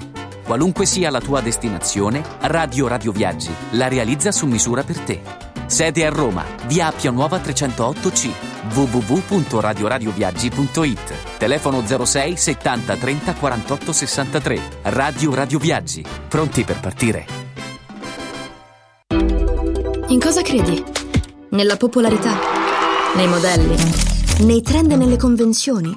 Se devi credere in qualcosa, credi solo in te stesso. Scegli nuova Peugeot E208, benzina, hybrid o 100% elettrica. Con Peugeot e Cockpit 3D, grazie agli incentivi statali hai fino a 5.000 euro di vantaggi in caso di rottamazione. Auto Import è anche Peugeot. A Roma Nord, in via Salaria 729, anche domenica.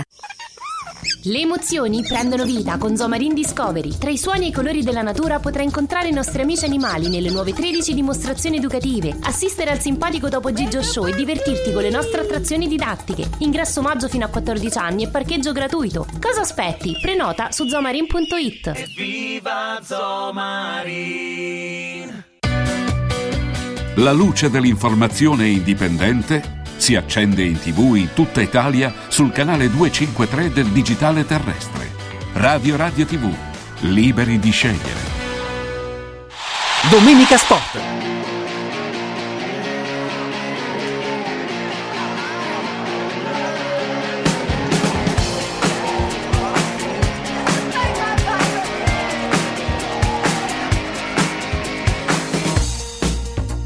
Tre a 1 del Frosinone, la vittoria contro il Cagliari, 3 a 0 invece dell'Empoli contro il Monza, la tripletta di Zurkowski che torna ad Empoli e già ha fatto 4 gol, pensate, e in questo momento il vantaggio della Salernitana contro il Genoa firmato da Martegani con una bella azione in contrattacco della, della Salernitana portata sul, soprattutto sul centro-sinistra, la sovrapposizione di Bradaric che ha messo un taglio dietro cosiddetto cutback e la palla che è stata eh, messa in gol da Martegani. Quindi 1-0 per la Salernitana per questa partita che è quella delle 18 aspettando poi ehm, il eh, confronto della Juventus contro il Lecce. Però eh, abbiamo detto parliamo della Lazio, parliamo eh, di, questa, ehm, di questo rientro della Lazio per quanto riguarda eh, il post, eh, diciamo così, Supercoppa, prendi i soldi e scappa, come, eh, come l'ha nominata Mister Sarri. Ne parliamo con Gigi Salomone. Ciao Luigi. Buon pomeriggio a tutti. Ciao. Buon pomeriggio. E con il nostro Renzo Giannantonio. Ciao Renzino. Caro Francesco, caro Luigi, quanto tempo? Eh, tante, passate veramente tantissime ore da quando quando non ci sentiamo. La, ehm, la partita è ormai roba vecchia, il, um, il, futuro dice che la prossima partita della Lazio sarà Lazio-Napoli. Ehm, ah, vi, vi, faccio una domanda un po' così, una sorta di, di, pazza idea, ma le parole di Milinkovic, Luigi Salomone, hanno quel retrogusto di qualcosa di certi amori che fanno dei giri, in realtà non troppo immensi, ma dei giri di qualche mesetto e poi ritornano? Ma insomma, sono più che altro cose, io direi giornalistiche, nel senso che ci sta che lui abbia espresso questi concetti magari a qualche giocatore, a me risulta che comunque lui stia bene, sono cifre fuori mercato, la Lazio deve prendere credo a giugno la seconda rata di altri 20 milioni, insomma, mi sembra un'operazione difficile anche con, per quello che si è visto nel passato, tranne Felipe Anderson credo che poi le operazioni diciamo molto sentimentali come i ritorni non siano molto apprezzati a Formello, quindi non credo che sia una ipotesi praticabile. Poi nel calcio ne abbiamo viste tante che magari fra, fra qualche mese il calcio in Arabia torna alla normalità con ingaggi non più stratosferici e quindi la situazione cioè, torna in, in Europa Milinkovic, ma secondo me un paio d'anni almeno se li falli credo che... Quanto, quanto ci credi Renzo a questo ritorno romantico da 1 a 10? Ma io ti dico la verità, ho in mente, non so se è una pazza idea, se è un sogno che fra un paio d'anni Milinkovic rivetta la maglia biancoceleste. Non mi stupirebbe affatto, mi stupirebbe se, se accadesse prima di un paio d'anni, vanno completati i pagamenti, va completata Eh, l'esperienza, magari tra un paio d'anni si, si rende conto che chiaramente un, un 24 mesi in, in Arabia non ha migliorato la sua appetibilità a livello di top club europei e a questo punto comanda il cuore, lo stesso cuore che l'ha tenuto per otto anni a Roma. Io credo che sarebbe molto ben accetto il suo rientro anche in società. Ah beh, penso, pro- penso proprio io, eh, penso proprio di sì. Anche se poi, sai, la, la- la- fra due anni sarebbe, tornerebbe a 30, 31, 32 anni, bisogna vedere dopo due anni lì che cosa, che, che cosa dice, che cosa dice eh, il Milinkovic calciatore dopo due anni in, in Arabia. Ma tornando dall'Arabia Saudita, la Lazio deve affrontare il, il Napoli. C'è qualche possibilità, Luigi, che si ritorni con Zaccagni recuperato? Dunque Zaccagni è squalificato col Napoli. Ah, beh, sì, pure questo c'è ragione. Quindi Zaccagni, Zaccagni immobile, immobile, po' niente, sì, sì, è vero. Tol- tolgono il problema e l'imbarazzo di base. Sì, Sì, no, nel esatto, senso che questa esatto. settimana più che altro entrambi cercheranno di rimettersi a posto poi per la partita del, del- di inizio febbraio a Bergamo, che, che la Lazio giocherà a Bergamo, soprattutto Zaccagni eh, trarrà beneficio sicuramente da questo periodo di, di sosta per quello che riguarda il problema al piede, mentre Immobile potrà allenarsi magari seguendo proprio una, una sorta di mini preparazione in queste due settimane. Quindi sulla partita con Napoli si fa molto affidamento eh, sul possibile recupero di Castellanos che eh, secondo me potrebbe addirittura essere in campo, non so se anche dall'inizio, credo che faranno di tutto per rimetterlo in campo dall'inizio. Ora eh, l'infortunio è, è- è comunque di, eh, di- di- di poco fa, cioè nel senso di pochi giorni fa perché era del derby contro, eh, contro la Roma, però insomma dopo un paio di settimane il 28 potrebbe anche, anche farcela, insomma sarebbero 18 giorni da- da- da- da- dalla data del derby, quindi eh, si sta provando quello che si proverà in questa settimana, domani c'è un giorno libero e dopo da, diciamo da, da- da martedì la Lazio si metterà con la testa a questa partita contro il Napoli che è, che è importantissima. Domani sera ovviamente saranno tutti davanti alla, alla televisione a gufare eh, i cinque diffidati che è il Napoli perché per questo regolamento infernale eh, che prevede che poi si sconti il campionato è chiaro che è un'ammonizione dei diffidati del Napoli che già non avrà Kvara, che non avrà Osimen e che probabilmente anche, anche Anghissà a meno di clamorose eliminazioni del Camerun eh, potrebbe togliere qualche altro giocatore a, a Mazzarri. Eh, Renzo, tu, tu che ti aspetti dalla partita del intanto il, pari- il pareggio del, del Genoa contro la Salernitana? Tu che ti aspetti dalla Lazio contro il Napoli, vista la Lazio e visto il Napoli? Eh, mi aspetto una partita condizionata dalle assenze dalla stanchezza che dovrebbe essere superiore da parte del Napoli che torna più tardi, fa un'altra partita, certo eh, muterebbe lo scenario se Napoli vincesse, è chiaro che due vittorie di così grande prestigio e un trofeo portato a casa sarebbero un bel boost di, di autostima per una squadra che in campionato sta faticando dannatamente, ma dal punto di vista fisico ci arriverà, assenze a parte, meglio la Lazio. Il, il discorso che faceva Gigi su Castellanos è dirimente perché la Lazio si ritrova improvvisamente corta davanti. In questo momento, se non conti su Castellanos, eh, quelli che hai da mettere avanti sono, sono pochissimi, ti devi reinventare, reinventare Felipe centrale e senza il minimo cambio ti devi affidare a Isaacsen e Petro. Quando giochi con, con tre punte te ne ritrovi tre contate, di cui una fuori ruolo, non te la passi bene perché che, che ne dica Gigi che si spolmona da tempo per alla ricerca della- del piano B, Sarri anche con tre punte contate fa 4-3-3 col Napoli. Eh, ma è, però questo secondo me è un grande limite, io ribadisco, lo, lo voglio dire fino al eh, proprio a, a stancare qualsiasi persona che mi ascolta, però in questo momento la Lazio probabilmente si presenterà con Luis Alberto che ha una settimana in più, con sei centrocampisti, tutti e sei a disposizione e anche fisicamente recuperati, Rovella ha avuto un piccolo problema, insomma tutti a disposizione e quindi cioè, pensare che poi dopo tu non hai i cambi in attacco perché se, se Castellanos non recupera ne hai tre, se no ne hai quattro e l'unico cambio in attacco può essere Pedro che ti fa ti, ti dà un po' più perché, diciamo l'abbiamo visto Pedro, bisogna fare anche un ragionamento su Pedro.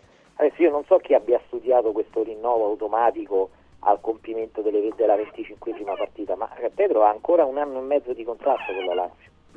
Quindi è evidente che eh, poi si metteranno d'accordo, Pedro è un campione, non, ha, non, non, avrà problemi eventualmente a giugno a riavvicinarsi a casa o andare a fare un'esperienza da qualche altra parte, però è altrettanto evidente che io Pedro che considero un giocatore ancora forte, però sui 20 minuti, sulla mezz'ora, quando gioca dall'inizio quest'anno, eh, quest'anno è stato addirittura per certi aspetti in alcune partite controproducente, perché vedi proprio che a livello difensivo, ma è anche normale ragazzi, ma a 37 anni si può chiedere a un giocatore di fare quel lavoro sulla fascia?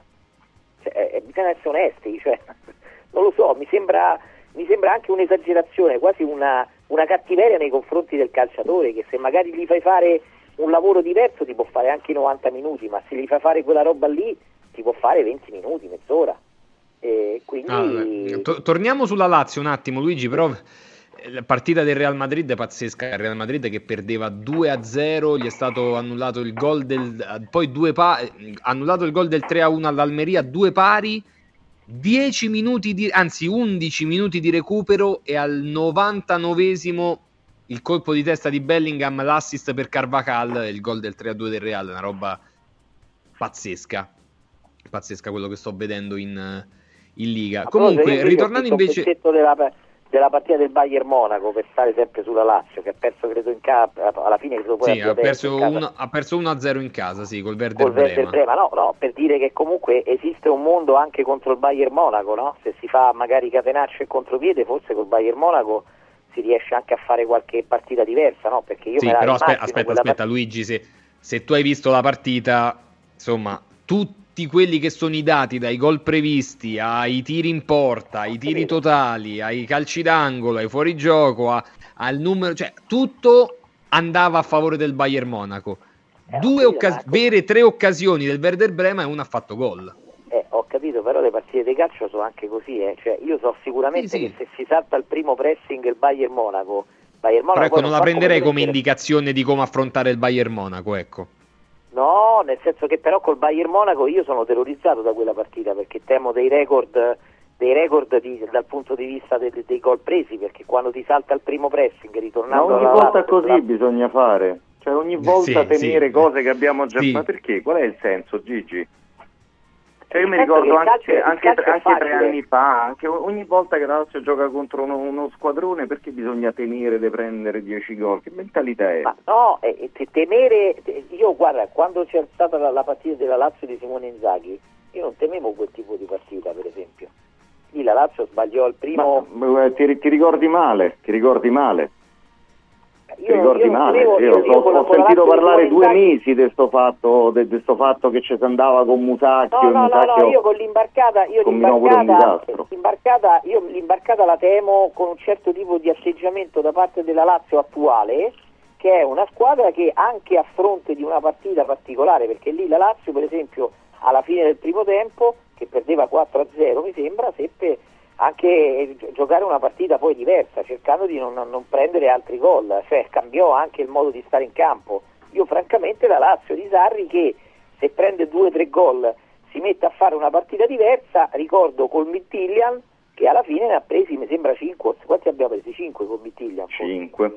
Eh, quindi voglio dire, eh, non è che perché, perché continuavano sempre ad andare tutti all'attacco, cioè nel senso, non lo so, io eh, dico che quella Ma col Midtjylland oggi- la Lazio, la Lazio non prese 5 gol per andare all'attacco perché c'era le coraggini in mezzo. Non fu Eh, una ma partita, perché ti fanno le partita mezzo? offensiva. Perché gli attaccanti, quando tu e gli attaccanti devono fare pressing e non te lo fanno, come l'altra sera con l'Inter, perché poi dopo e l'altra sera noi ce la siamo presi molto con la difesa della Lazio, col centrocampo, ma eh, questo ce lo spiega sempre anche Francesco, no? sono i, i primi che devono fare il pressing sono gli attaccanti e se tu hai Pedro immobile al 50%, come puoi pensare che possano fare pressing sulle uscite dell'Inter? Infatti la Lazio l'ha presa sempre in contropiede. Più che altro c'è da decidere fin dalla, dalla primissima linea, e qua anch'io mi indirizzo a Francesco, se farlo o non farlo, perché il problema Eh, della oh, Lazio, ecco, nel- nella prima pressione è che c'era sempre un vorrei ma non posso, era un mezzo pressing che non serviva né a pressare né a schermare. Certo, infatti anche la scelta di Vesino, che Vesino fino adesso aveva fatto delle ottime partite, Vesino a un certo punto si trovava spesso sulle, sulle imbucate Barella, questi andavano via tutti perché lui si trovava nella terra di nessuno, cioè fa- provava a portare il pressing, arrivava in ritardo, le- come, se- come come li chiama Sari, gli scivolamenti, no? E gli scivolamenti Sì, eh beh, sì. sbaglia- Sono eh, scivolamenti. sbagliavano tutti e, e l'Inter eh, va- faceva il cambio di campo e ti prendeva completamente con la difesa fuori, fuori cioè Di Marco ha potuto fare quanti cross ha fatto Di Marco? Perché Lazzari arrivava in ritardo. Ma Lazzari arriva in ritardo non per colpa sua arrivava in ritardo perché la squadra era tutta portata a seguire sempre il pallone. E quindi come ti fanno C'è però anche, anche una differenza, Luigi, che l'idea comunque a prescindere di base della linea difensiva di Sarri è di rimanere stretta.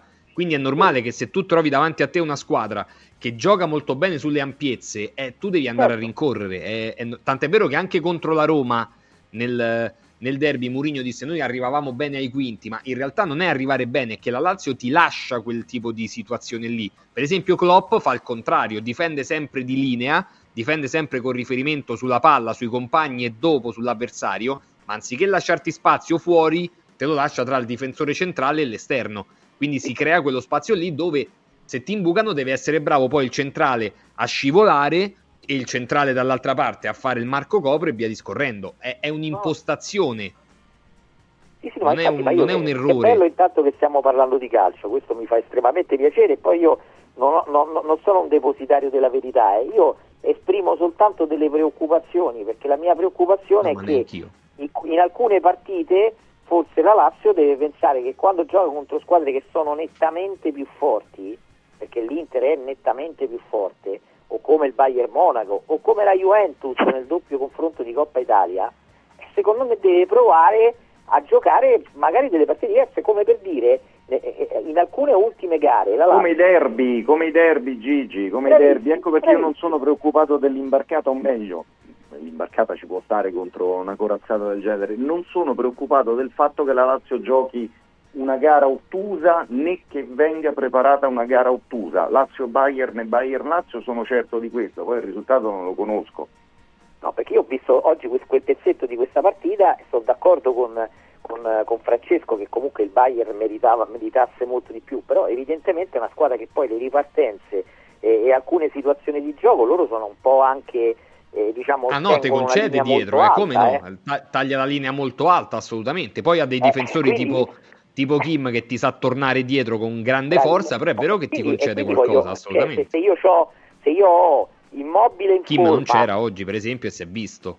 Sì, se io ho Immobile in forma, ho Zaccagni in, in forma, ho Luis Alberto che mi dà una palletta in profondità, cioè posso anche pensare di fare una Eh, partita sì. un po' diversa, no? di giocare un po' maga- magari con la linea difensiva un po' più... non lo so, eh, io questo dico, non dico che ci sono di certezze perché col Bayern Monaco la Lazio è comunque sfavorita, però vedendo questa partita ho visto che Bayern Monaco perde il Brema, pure con 50 tiri in porta il Bayern Monaco si a 0 a 1, quindi può, può essere pure che la volta può capitare sta partita, ecco. poi- Eh, Ma come la metti Certo, la metti, i difensori e centrocampisti devono entrare in campo con la cordicella e corta.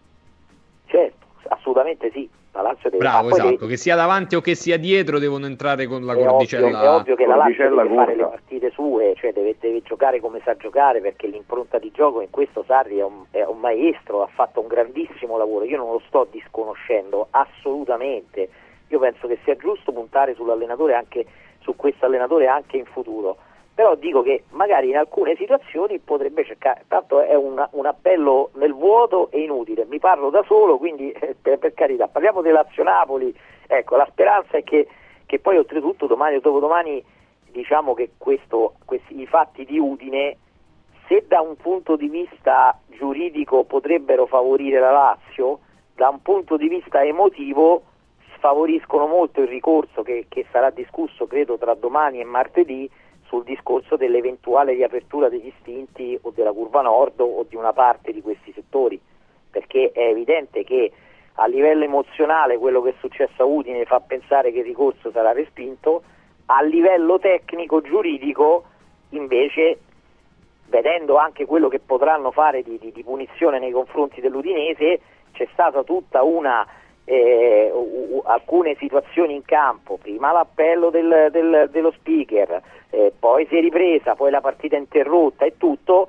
tutte situazioni che sono nel ricorso della Lazio che non sono state fatte durante Lazio-Roma di Coppa Italia e quindi eh, la Lazio dice scusate se l'arbitro non ha sentito non ha chiesto di interrompere, se eh, i- le- le- gli addetti della questura non hanno fatto fare l'appello perché non si è sentito nulla, o se- come si fa a dire che il 90% di curve distinti, quindi 16.000 persone come c'è nel, nel- nel- nel giudizio, hanno fatto questi ululati da condannare? eh, perché poi io so, cioè, non voglio essere frainteso, la premessa è che tutto va condannato, però secondo me dovrebbero essere condannati quelli che fanno queste cose e non quelli di chiudere i settori degli stati. Dovrebbero essere perché se no non capisco le- le- le- l'introduzione del biglietto nominale. No, è Udine importante, la è curva- importante la discriminazione come dice, come dice Luigi, perché là se ne è parlato fin troppo poco sì, che in un dispositivo, che in un referto ci sia scritto 90% e nessuno, qualunque fosse la sua predisposizione di partenza, avrebbe mai detto che c'era un 90% di, di cori, di, di, di sberleffi, di, di, di mugugni di quel tipo, è una parte. La seconda parte, che non è questa la linea difensiva, e questa cosa non deve mai più legittimare chi, chi mette davanti cose del tipo ma i miei non lo faccio quindi non sono razzista e poi la libertà d'espressione, la rava, la fava come direbbe Tony Damascelli. Basta ragazzi, basta santo cielo. Santo cielo, fa male al club che dite di andare a tifare. Andatelo a fare per strada così prendete due schiaffi in faccia da qualcuno che Mm. si fa rode e la vostra libertà di parola, di, di pensiero e di espressione la fate vis-à-vis perché dagli spalti nascosti nel branco sono buoni tutti, è una roba da codardi da quattro soldi. Detto questo non, è- non capisco perché debbano pagare i club. Cioè, la, la- la proposta di Infantino di oggi del Presidente della FIFA che dice diamo i 0-3 a tavolino, secondo me proprio nel ragionamento che sta facendo adesso Renzo, consente ai gruppi ultras di tutte le squadre del mondo di taglieggiare le proprie società. Perché cioè, tu gli dici praticamente che possono alterare le partite eh, facendo eh, perdere 3-0 la squadra, eh, se- cioè, non lo so, mi sembra una, una cosa folle. Io dico, c'è il biglietto nominale. Adesso, nella curva dell'Udinese, che contiene circa 4-5 mila posti, quelli che stavano lì dietro hanno un posto. Quelli che ha sentito Magnan, che hanno fatto queste cose da imbecilli, razzisti, tutto quello che gli possiamo dire, prendeteli e non fateli entrare più allo stadio. Basta. Perché devono pagare magari gli altri abbonati, quelli che stavano in alto lì della curva dell'Udinese che non devono andare allo stadio? Cioè io non lo capisco. Le responsabilità penali sono personali. Ci sono 18 telecamere, 400 droni, eh, 500 possibilità, i biglietti nominali. Adesso ne- e, e non riescono a trovarli. Cioè è possibile che in Inghilterra se uno si presenta, non mi ricordo quando è successo ultimamente che uno si è presentato che ha fatto il segno a un altro tifoso e ricordando che, che era morto il presidente, cosa l'hanno preso, l'hanno inibito Sì, dagli con i tifosi l'hanno- del- dicevamo stamattina, lo del Sunderland con è l'Eister, del Sunderland Quanto con ci hanno messo a identificarlo e a cacciarlo dallo stadio? Mezz'ora? Un'ora? Non ha Poco. finito di vedere la Poco. partita quello. Possibile che in Italia non si riesce a fare sta cosa? Cioè, possibile che Sì, se sì, ci sono dei deficienti che hanno fatto gli ululati a, a- a- a- come si chiama, a Lukaku non possono essere individuati e adesso non debbano andare a vedere la prossima Mm. settimana una partita gente che magari non c'era nemmeno quella partita di Coppa Italia allo stadio.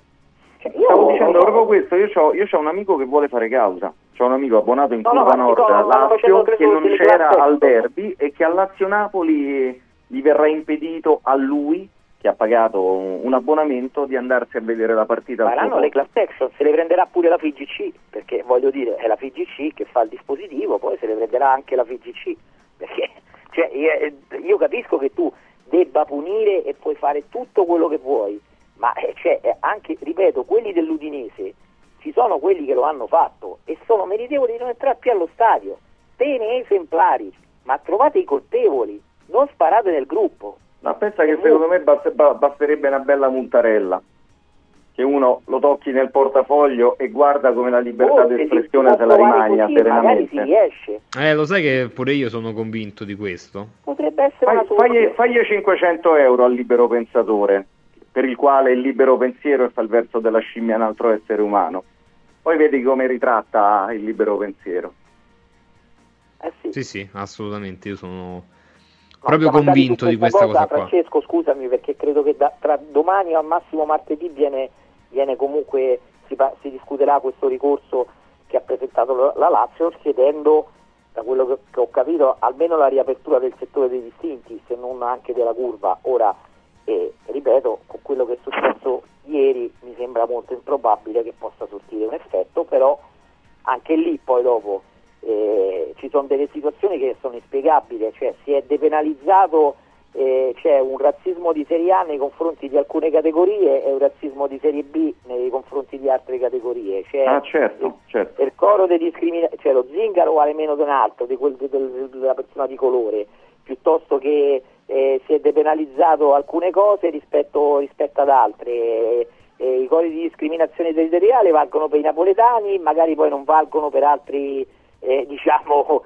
zone regionali, no? Perché se tu allo Juventino gli dici siete tutti calabresi, ok? Perché quando arriva la Juve, qua questo l'ho sentito, oppure a quelli del Bari sei venuto col gommone, non vale come, eh, scusate, lavali col Però, fuoco. però non è uguale alla scimmia, eh, Gigi, dai, No, non è no, uguale no, alla no, no, scimmia. no, no, io Dai, sto parlando di non- un'altra calma, cosa. Io sto- calma.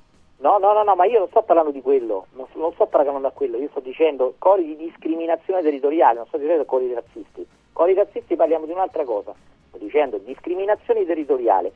La discriminazione territoriale viene fatta solo nei confronti dei napoletani.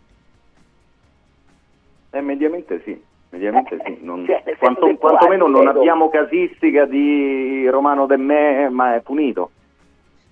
Non è Per punito. dire, a, Ber- è a vero. Bergamo se ne sentono abbastanza contro Eh, i romani, sì, ci sono quanto stati, eh, romani. come no. Eh, Come no, cioè, come nel senso, no, eh, si, è, si è deciso che eh, comunque quello di Napoli vale, il napoletano eh, vale di più rispetto ad altre zone, ma non si dovrebbe fare nemmeno quello allo stadio, è ovvio, è ovvio, cioè il principio di discorso è quello. Però come si è deciso appunto che Zingaro di M sono cori beceri, sono cori beceri, mentre nei confronti del Lululato, nei confronti del, del ragazzo di colore che gioca a calcio è razzismo. Quindi anche lì, cioè, eh, questa è- io mi ricordo una volta parlando proprio con Sinisa, eh, dice- ci, ci raccontava questa cosa, no? che magari lui soffriva molto di più di questa cosa che non magari cioè, che non, non- capiva come mai non fosse equiparata in qualche modo. Però sono discorsi estremamente complicati e difficili che poi se uno li fa sembra che vuole o, o che avalla alcuni comportamenti. Nulla di tutto Allora, questo. Prima, prima di salutarvi, Luigi, proprio al volo, vi chiedo se voi direste di sì a Rafa Silva alla Lazio il prossimo anno. Renzo e poi Luigi al volo. Eh, Rafa Silva è un giocatore con grande esperienza internazionale, l'età ancora giusta perché è del 95, non ho idea di un'adattabilità alla Lazio 93, di Sarri al 93, campionato- 93. Ah, tra 93, 90, eh. Vabbè, 30 anni. Cambia Come qualcosa Felipe. ma non troppo perché deve andare, deve andare a sostituire Pedro e Felipe o tutti e due pure con qualcun altro, è, è un bel giocatore, i giocatori con esperienza internazionale, con tante partite di Champions League sono importanti da buttare dentro, a me piace, io lo prenderei sì. Gigi? Eh, lo prenderei, è ovvio che mi sembra che la Lazio si stia indirizzando su un percorso dei giovani, quindi è chiaro che ci vuole anche qualche giocatore come, come questo qui. L'importante, chiunque sia che arriverà alla Lazio il prossimo anno, che da adesso ci sia una uniformità di vedute con l'allenatore si cerchi di accontentare Sarri il più possibile. Grazie Gigi, grazie Renzo per questa Ciao, mezz'ora insieme. Buona giornata, buona Ciao. prosecuzione di domenica a tutti e due. 1-1 Salernitana Genoa, il gol di Reteghi a pareggiare la situazione. Il Real Madrid alla fine l'ha vinta la partita, come vi ho raccontato, al 99esimo minuto. Ci saranno un sacco di polemiche per due gol annullati e via discorrendo. Piano piano nella sua nel suo incedere sta risalendo la classifica in eh, Olanda l'Ajax che in questo momento è eh, quinto in classifica fuori da, da tutte quelle che sono le famose coppe europee importanti sarebbe in corsa per il playoff di, Eredivi- di Conference League all'interno dell'Eredivisie ma tant'è Tra poco ehm, arriverà con noi Sandro Sabatini, col quale ovviamente vorrei parlare un po' di, di alcune cose. Prima di tutto questo, però, eh, consentitemi di ricordare la Calor Plus, perché ci sono stati anche nella giornata di ieri diversi interventi e sappiate che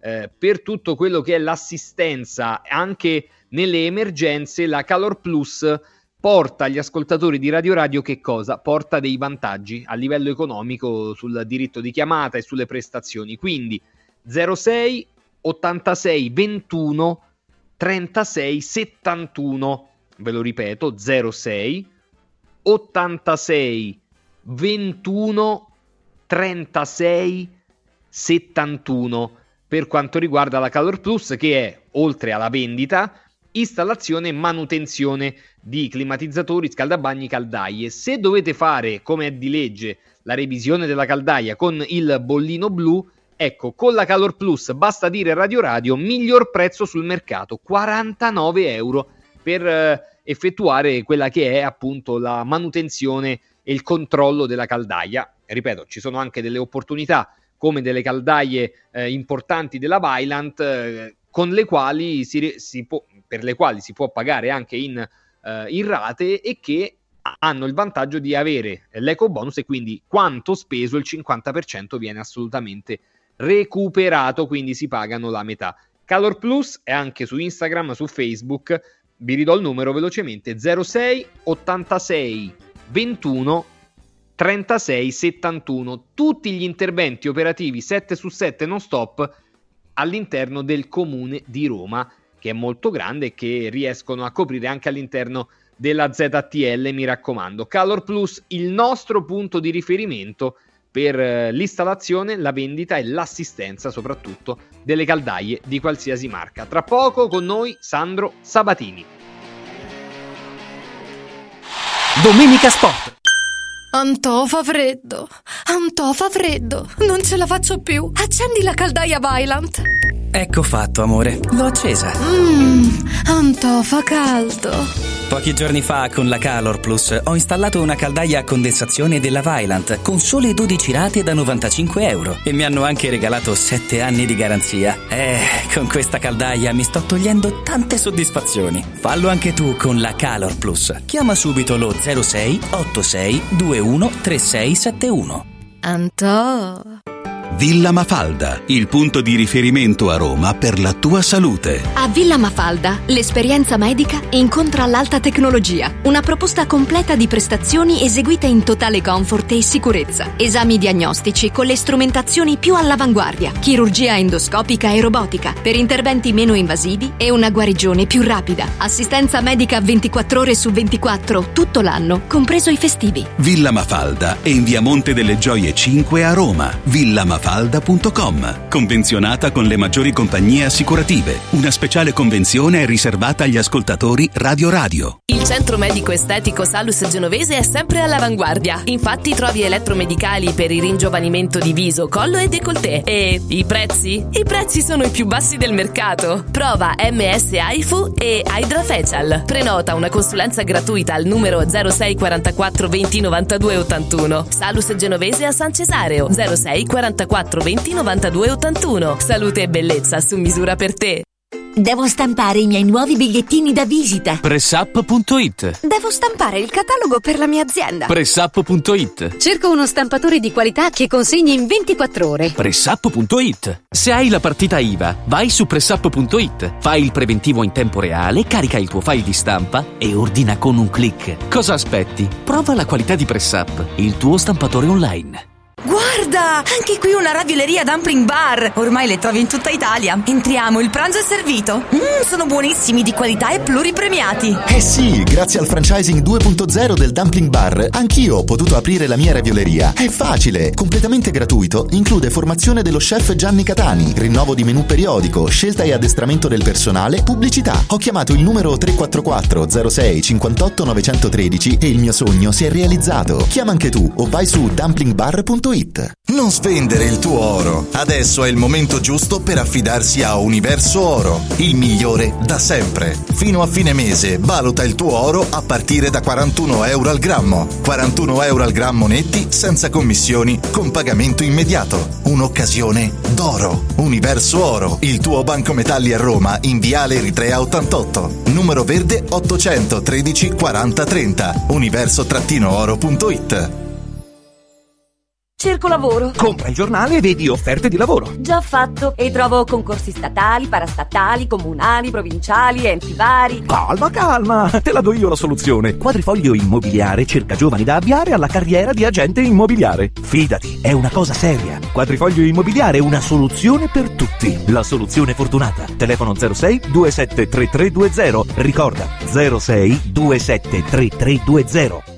Prefedil presenta il sistema costruttivo realizzato con il pannello brick. Sistema che fa ottenere pareti subito pronte, a secco, resistenti ai carichi, con la possibilità di realizzare architravi e l'inserimento degli impianti, con una resistenza al fuoco EI 180 e con un isolamento acustico di 60 decibel. Sistemi costruttivi Brick Fast e Brick Board. Presso il punto Prefedil di Roma, via Prenestina 956, 500 metri all'interno del GRA. Dovete costruire una parete? Passate da noi.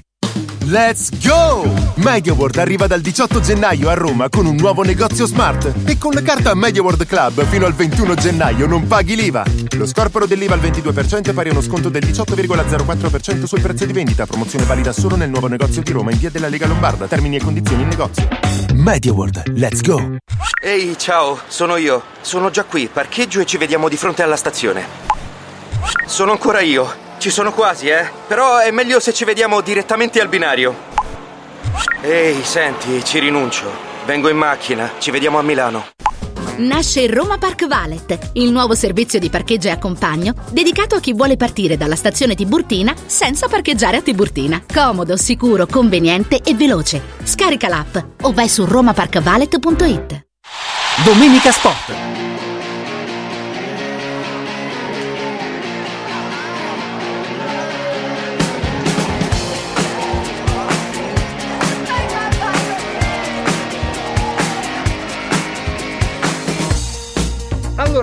Questa domenica dove il calcio italiano viene spezzettato un po' per l'assenza delle partite della Lazio, del Napoli, dell'Inter e della Fiorentina, c'è questa Salernitana che pareggia contro il Genoa dopo il trionfo dell'Empoli targato Davide Nicola, il primo, l'uomo abituato in questi anni alle grandi rimonte. Eh, la vittoria dell'Empoli riporta l'Empoli a meno 2 dal Cagliari sconfitta a Frosinone e quindi dalla zona del quartultimo posto c'era stata appunto la vittoria del Frosinone contro il Cagliari eh, nella partita di mezzogiorno e mezzo con eh, il Cagliari che era passato in vantaggio, un gol annullato a Barrenecea eh, per un contatto in area di rigore, poi il gol di Mazzitelli, la punizione bellissima di Sule, poi il tapin facile di Caio Giorgio su assist di Zortea appena arrivato a Frosinone. Ieri appunto sono successe altre cose, eh, alcune molto piacevoli, altre molto gravi,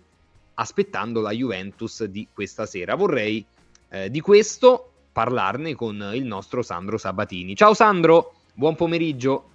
Ciao, buona domenica.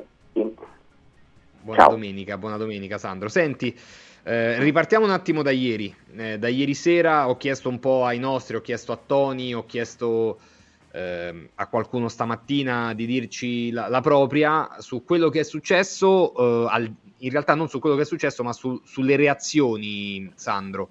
La reazione dell'Udinese, di Cioffi, del Milan, di Megnan, di Infantino. Mm, bastano le parole di circostanza di Infantino, della FIFA per eh, debellare questo problema? Ma no, Francesco, basta mettere in pratica poi il, quel, gli strumenti che abbiamo a disposizione eh, per eh, risolvere, debellare, mettere un freno, punire i razzisti o quelli che anche, guarda, voglio dare anche l'attenuante, anche quelli che eh, fanno certi versi orribili senza rendersi conto che sono più gravi delle, eventualmente delle loro intenzioni da tifosi. Quindi come si mette in pratica questo? Individuandoli, dando loro il DASPO e procedendo con, le, con tutta la, la, severità giusta, non la severità eh, vendicativa, semplicemente la severità giusta. E in questo credo che sia stato molto lucido eh, Megnan oggi in, eh, nel suo messaggio social che è pieno di emotività, pieno di rabbia ancora, di- di- è ancora un messaggio da un uomo che è comunque segnato, sconvolto da quello che, succe- che ha sentito ieri, quello che è successo ieri, ha detto oh, dopo le parole adesso fate qualcosa però. eh." è molto semplice. L'anno scorso per Lukaku allo stadium dove io ero presente ed ero dalla parte lontana dello, dello- de- dello stadium e io non avevo sentito niente, ma guarda era stata una cosa molto più settoriale, o almeno settoriale come quella di Udine, ci sono stati quasi 200 d'aspo per eh, tifosi o presunti tali della Juventus. A Bergamo per i cori contro mh, Vlaovic eh, non mi risulta che ci sia stata tanta severità, eppure sono stati molto più udibili da tutti.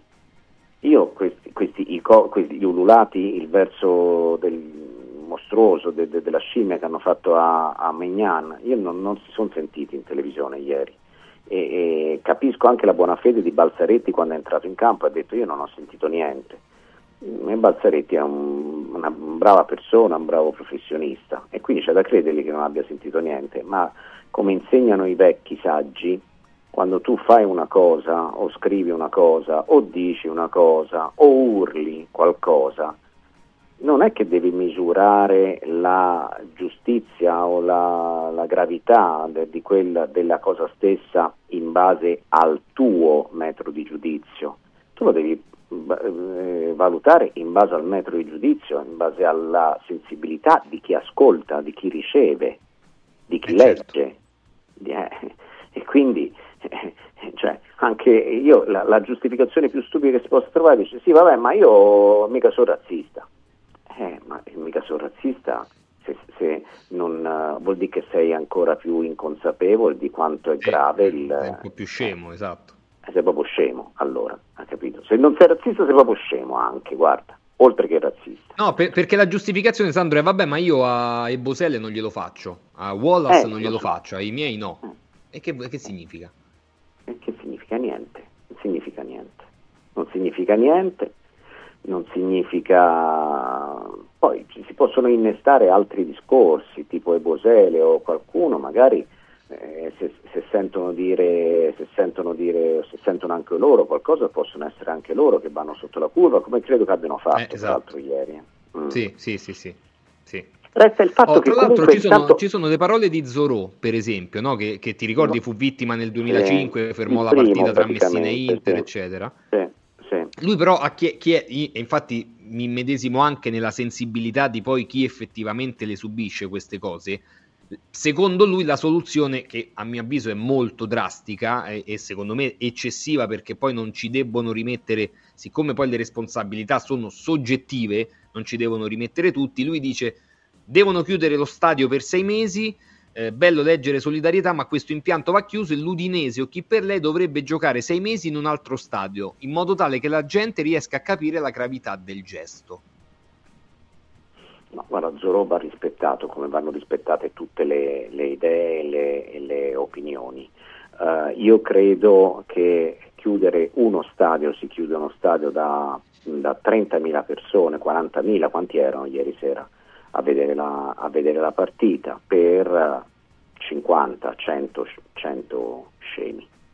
Io preferisco andare a prendere a uno a uno quei 100 scemi e magari non fermarmi al DASPO, eh, magari ci sarà qualcosa che consente a Megnan di essere in qualche modo tutelato oltre alle scuse formali e, e alla sensibilità e alla mm, condivisione di tutte le istituzioni e tutto il calcio. Io credo che magari dallo stesso, dallo stesso Megnan questi 100 se, che tanto li possono prendere perché ci sono le telecamere, i biglietti sono nominali, Sì, esatto. i posti sono riconoscibili, cioè se vogliono li prendono. Come hanno fatto a Torino eh, del resto. E come secondo me non hanno fatto con la stessa severità a Bergamo eh, l'anno scorso. Eh, però se vogliono li prendono. Li prendono e magari li portano un bel giorno li portano tutti da, da, da Megnan eh, e, e- e- e vanno lì a Milanello e a uno a uno chiedono scusa. Magari se ne rendono conto. Allo stadio non c'entrano più però. Sai che una pena anche a livello economico non sarebbe male, perché... Non sarebbe assolutamente male, non sarebbe assolutamente male che sia 1000 euro, 10.000 euro, comunque non sarebbe E assolutamente comunque ti passa un po' la fantasia, se, se- se magari sei una persona normalissima nella vita, eh, quei 5, 600, 1000 euro in meno solo per aver detto, cioè per aver urlato, aver fatto il verso della scimmia, secondo me la prossima volta ci pensi due volte. La prossima volta speriamo che tu non abbia neanche l'occasione, perché io non li farei Ah, sì, comunque beh, più certo. entrare allo stadio. Però se anche la, la pena de- del DASPO non può essere un ergastolo per, per il tifo, quindi magari un DASPO di tre anni, di cinque anni o quello che è, però di sicuro unire ad un'altra pena economica secondo me non farebbe per niente male, perché sarebbe un modo per sottolineare la gravità del- di quanto fatto. Ecco. Sì, sì, assolutamente. Senti, invece, venendo un attimo al campo, la partita che il Milan stava vincendo, poi si era fatta sfuggire di mano alla fine ha vinto al 96esimo, dà qualche indicazione, Sandro, su come sta il Milan in questo momento? Guarda, allora, anche tu sai Francesco che noi abbiamo anche un'abbastanza intensa attività social. Io mi sono trovato a commentare sui social la partita di ieri dovendo, tra virgolette, dovendo unire i due argomenti, come del resto Eh, hanno certo, fatto tutti, no? anche i giornali oggi. E quindi sull'argomento del razzismo di Megnano ho detto che stra- vince il Milan e stravince Megnano in quella serata. Eh, esiste solo una parola, vergogna, più provvedimenti da prendere nei confronti dei colpevoli. Per quanto riguarda la partita, invece, ho- ho- lo dico, con- sembra con una certa superbia, in realtà è più una curiosità che un qualcosa di superbo, ho suggerito a Pioli di eh, prendere atto che Leao sta attraversando un periodo eh, in cui non riesce più a tirare in porta e allora tanto vale metterlo nei quattro di centrocampo e giocare con due punte cioè di arretrare Leao, perché visto che anche tra l'altro nel recupero di alcuni palloni al di là della propria metà campo, nella propria metà campo è stato anche molto generoso ieri, arretrare Leao in questo periodo e sfruttare eh, in coppia con Giroud un giocatore che eh, ha una frequenza gol eh, notevole eh, nell'ultimo mese, mese e mezzo, cioè Jovic. E credo che questa sia un'indicazione che secondo me Pioli potrebbe anche recepire fin dall'inizio e non soltanto a, a partita in corso e in casi di emergenza quasi di disperazione, perché il Milan è passato ieri sera dalla disperazione alla- all'euforia, eh, grazie a quel risultato maturato grazie ai gol di Jovic e di Okafor, quindi due giocatori che fino a poco tempo fa, Okafor ancora, ma Jovic anche fino a poco tempo fa, erano due bocciature del mercato estivo. Sì, decisamente, ma adesso mancherebbe Ciucuese un po' per riabilitare in qualche Mm. modo il lavoro fatto quest'estate fino a questo momento, va, poi vedremo se riuscirà una volta finite tutte le varie competizioni a- ad aver portato qualche cosa a questo Milan. Stasera c'è la Juventus che gioca contro il Lecce. Ehm, senza Rabiot e Chiesa, Sandro, eh, Chiesa inizia a diventare un po'. ah, Inizia a diventare, in realtà continua ad essere veramente un, un problema da un punto di vista della gestione fisica. E la Juve forse si interrogherà quest'anno sul che cosa fare, se rinnovare un contratto che comunque inizia ad essere importante, eh, economicamente esoso, eh, oppure cercare di metterlo sul mercato. Ma ehm, su questo però deve parlare il medico, oppure deve parlare un dirigente. Io non credo che debba parlare Allegri su questo. È evidente che Allegri, come tutti gli allenatori, allena quelli che sono disponibili. Eh, ci sono giorni che Chiesa va in campo e dopo un po' sente dolore al ginocchio, questo sta succedendo. Perché per come alcuni esami dicono che non ha nulla, altri esami evidentemente qualcosa si vede. Che cosa esattamente? Niente di grave, altrimenti non giocherebbe o- ogni 10 giorni, ogni 15 giorni. Niente di grave, però evidentemente niente di grave, ma se il dolore è ricorrente dopo ogni sforzo eh, vuol dire che non, non è grave, ma non è neanche una sciocchezza. Ecco. Però affidare questa, la situazione Chiesa, eh, secondo me ci sarà da ascoltare con molta attenzione le parole di Giuntoli nel prepartita di questa sera, perché Giuntoli da direttore sportivo dovrà spiegare, potrà spiegare che cosa ha Chiesa e, e quali valutazioni vanno fatte sul suo contratto. Io credo che la Juventus, parliamoci chiaro, su Chiesa eh, ha fatto un investimento forte, secondo me è pronto a confermare l'investimento forte, ma come hai detto tu Francesco eh, deve essere in qualche modo rassicurato sulle condizioni fisiche, perché altrimenti la Juventus con il Diz, anche se sembra cinico dirlo, eh, la Juventus con il Diz e con Sule che rientra eh, sta già avanti. Eh, eh, beh certo, eh sì. eh. Oh, tra l'altro, ecco, da una parte ci son, c'è il Diz eh, e questo ti, ti fa, ti fa in qualche modo, viste le prestazioni del ragazzo, dimenticare un po' che manca Chiesa. Ecco, a centrocampo, Sandro, qualche cosa in più la Juve dovrà, dovrà inventarsi, no? Perché Rabiot è stato in questa stagione il giocatore in più ovunque e sempre della Juve di Mm. Allegri. Beh, senza Rabiot la Juventus perde tanto. Stasera viene sostituito da Miretti, con McKenny, Locatelli, Miretti, è un centrocampo che io non conosco a memoria il centrocampo del Lecce, ma comunque non c'è la differenza che c'è per esempio in classifica tra Juventus e Lecce se parliamo solo di centrocampo. Mancherà Rafia Com- perché è in, è in Coppa d'Africa e gli altri Mm. sono insomma sempre gli stessi, quindi sa- saranno quelli, ci sarà Caba, ci sarà eh, Ramadani, sono questi qui. Eh, no, non lo so, io credo che comunque la Juventus ha questi tre centrocampisti più Rabiot, più Nicoluzzi Caviglia, più il ragazzino del 2005 Nonge, non ne ha altri. E va detto che personalmente condivido dal pun- da- sotto tanti punti di vista, eh, che comprendono non soltanto quello tecnico e, e- e numerico, la scelta di Allegri di non aver preso Anderson. Anderson perché, perché comunque questa, la, la forza della Juventus è anche il gruppo, è anche lo spogliatoio, è anche l'unione nella difficoltà che ha, che ha creato questa squadra. E prendere un giocatore che, che vale il posto da titolarissimo è un conto, sarebbe un conto, ma prendere un giocatore che ha più di 30 anni, che vuole giocare per andare all'europeo, ma che non parla una parola di italiano, che è comunque reduce da un periodo, immagino, di scarso allenamento in Arabia, avrebbe- sarebbe stato problematico. Ecco. Fa il Di Maria Juventus- 2. Fa il Di Maria 2, sì. Di Maria 2. E Di Maria penso che l'anno scorso ha giocato due o tre partite da campione, ma le altre sono state, te- insomma, sono state prestazioni così da un giocatore che anche con tutta la professionalità e tutta la buona volontà, ma inevitabilmente aveva la testa e il cuore e le gambe altrove. Ecco. L'ultima cosa, Sandro, che volevo chiederti è mh, legata invece alla partita in generale della Roma di, di De Rossi, la prima della Roma di De Rossi, quanto può essere indicativa, essendo stata la partita dopo 3-4 giorni, se hai visto un cambiamento, se c'è stato un...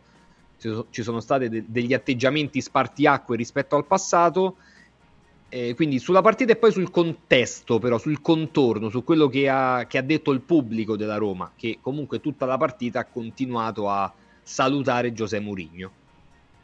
Il pubblico della Roma è un pubblico meraviglioso, quindi io non posso dire eh, ed è libero di, di- di- di- di applaudire, idolatrare, ringraziare chi, chi meglio crede. Quando il pubblico tifa eh, e non contesta, perché mh, ci sono tifoserie che potevano anche trasformare il tributo a Giuseppe Mourinho in una dura contestazione a chi Mourinho l'ha mandato via. Invece no, il pubblico della Roma è stato meraviglioso perché comunque ha tributato un omaggio con tutto il cuore a Giuseppe Mourinho, tifando dunque per la squadra, continuando a tifare per la squadra. Se avesse trasformato la partita in un'esibizione di baffa, eh, tanto per intendersi, avrebbe probabilmente messo in difficoltà la squadra. Questo il pubblico dei tifosi della Roma non l'hanno fatto e va detto. Poi eh, su che cosa si è visto di, di- di meglio, io penso che Daniele De Rossi meriti tutti gli incoraggiamenti possibili e immaginabili perché è un ragazzo che si rimerita, ci mette il cuore, la testa, la- la- ci mette tutto in questa sua nuova avventura molto sospirata e sognata chissà da quanto tempo e quindi veramente si merita l'imbocca al lupo, non dico gli auguri perché quelli portano male, veramente l'imbocca al lupo più, senti- più sincero e trasformare però la partita contro il Verona in un test attendibile su che cosa è cambiato mi sembra assurdo. ho letto oggi nei, nei, pezzi che, in alcuni pezzi sui giornali che eh, dice la Roma ha avuto il 62% di possesso palla, con Mourinho era il 53% di possesso palla, ma santo cielo, ma era contro il Verona. Il Verona, se confrontate il Verona della, dell'andata, semplicemente la formazione dell'andata con quella del ritorno, c'erano 5 titolari in meno ieri, eh, se non sbaglio. Ma sì, all'andata vinse. Certo, vinse, la Roma prese due pali se non sbaglio all'andata, ma comunque sì. vinse il Verona. Mm-hmm. Eh, eh, ma c'era, c'era, eh, era una formazione senza cinque titolari rispetto a dicembre, eh, il Verona di ieri.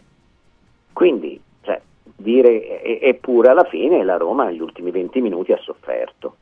Ha avuto un po' paura, insomma è andata un pochino in confusione, eh, insomma, però aspettiamo un altro test, aspettiamo magari per fare il confronto se non altro sul possesso palla, sul dominio del gioco, sui meccanismi, sui movimenti, sullo schieramento, se con la difesa a 4 oppure con la difesa a 3, se, se sulla posizione di Bala aspettiamo un test un pochino più attendibile, ecco tutto qua, ma lo dico per, uh, non per criticare De Rossi, è eh, tutt'altro, lo dico per, anzi forse addirittura per, non che De Rossi abbia bisogno di una protezione, ma per proteggere il lavoro molto difficile e arduo che, che, che, che, è chiamato a fare. Ecco.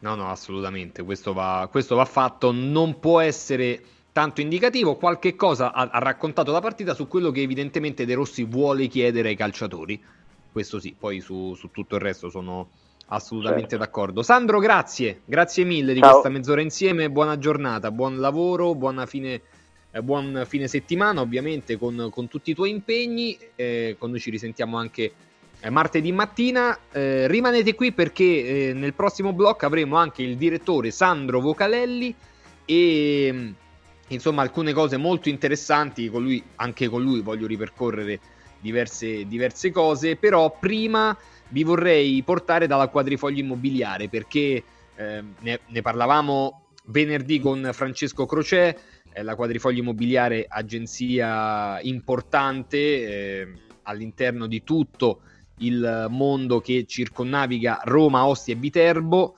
Ci sono tante sedi, tante persone che ci lavorano e tante possibilità di vendere in un certo modo la propria casa. Perché c'è questa sicurezza? Perché ormai da, da oltre 30 anni sul mercato la quadrifoglio immobiliare sa come vendere, sa come fare, sa come agire. Quindi quadrifoglioimmobiliare.com per tutte quelle persone che vogliono vendere il proprio immobile. State sicuri che si trova sempre un compratore perché, ce l'ha detto lo stesso Francesco Crocè con l'accento sulla E, sono molto più le richieste effettivamente poi delle disponibilità. Quindi la quadrifoglio immobiliare ricerca immobili in questo momento per la vendita perché evidentemente per fortuna non sanno a chi dare i resti. 06 27 33 20 quadrifoglioimmobiliare.com mi raccomando. 06 27 33 20 quadrifoglioimmobiliare.com tra poco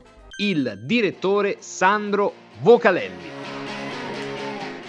Domenica Sport Bello? No, bellissimo! Buono? No, buonissimo! Saldi? No, saldissimo! Da Occhiali in Cantiere non ci accontentiamo dei semplici saldi, ma abbiamo il saldissimo! Montature da vista firmate a solo un euro. Cosa aspetti? Vediamoci da Occhiali in Cantiere, Capena, Colleferro, Frosinone. Occhialiincantiere.it Amici in Viaggio è il nuovo network di professionisti specializzato negli affitti a breve termine che trasforma il tuo immobile in una fonte di guadagno. Amici in Viaggio si rivolge a chi possiede uno o più appartamenti nel comune di Roma e offre un pacchetto completo per la gestione della locazione. Dalle pratiche burocratiche all'accoglienza ospiti alla pubblicità. Invia alcune foto del tuo immobile su WhatsApp al 351 78 55 99 5 o a info chiocciola amiciinviaggio.it oppure chiama il 351 78 78 55 99 5. Affida il tuo appartamento ad amici in viaggio e inizia a guadagnare da subito.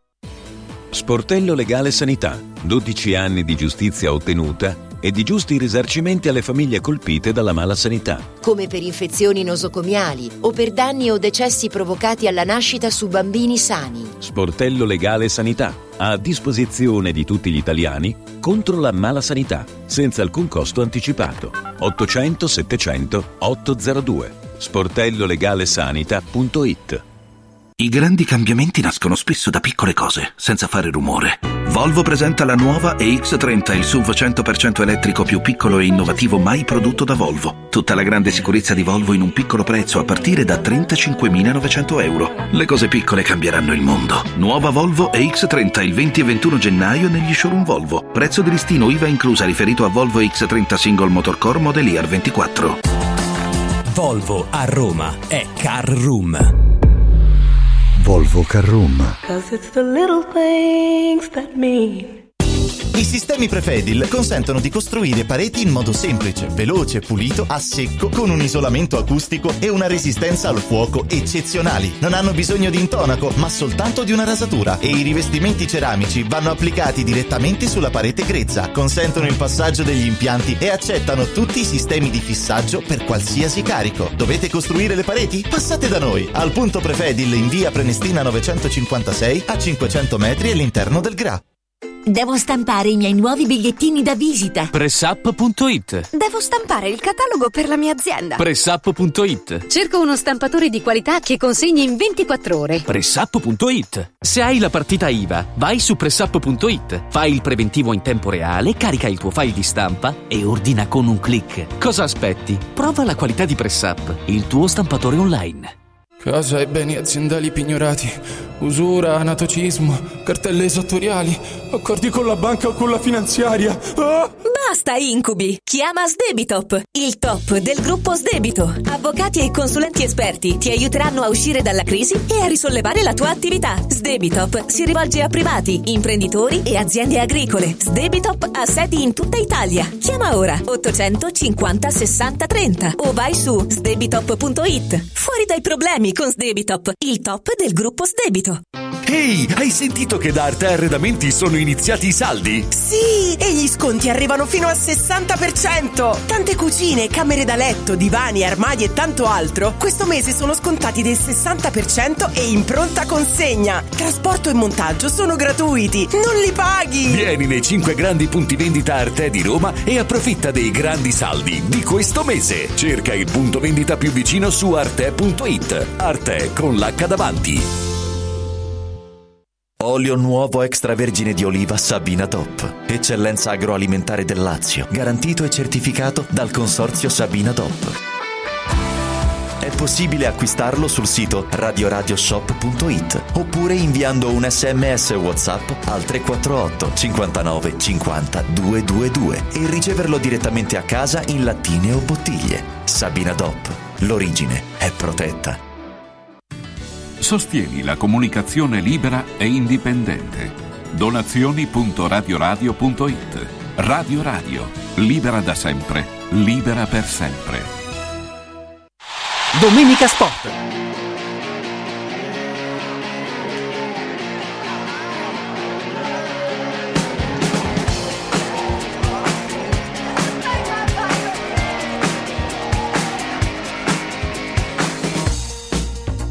1-1 tra Salernitana e Genoa, la penultima partita eh, di questo turno di campionato che vede tante ovviamente partite saltate per la Supercoppa e con eh, Lazio, Fiorentina, Napoli e Inter e ovviamente le rispettive che non stanno giocando. 3-0 del Liverpool contro il Barnemouth, Liverpool che in questo momento sarebbe eh, a più 5 dal Manchester City che è secondo in classifica in, in, questo momento, il City che deve giocare la sua partita e, eh, e, lo farà tra un po', lo farà il 31 di gennaio, quindi c'è, c'è ancora tempo perché la Premier si ferma, la Premier si ferma per la ventunesima giornata. Vado a salutare il direttore Sandro Vocalelli, ciao Sandro.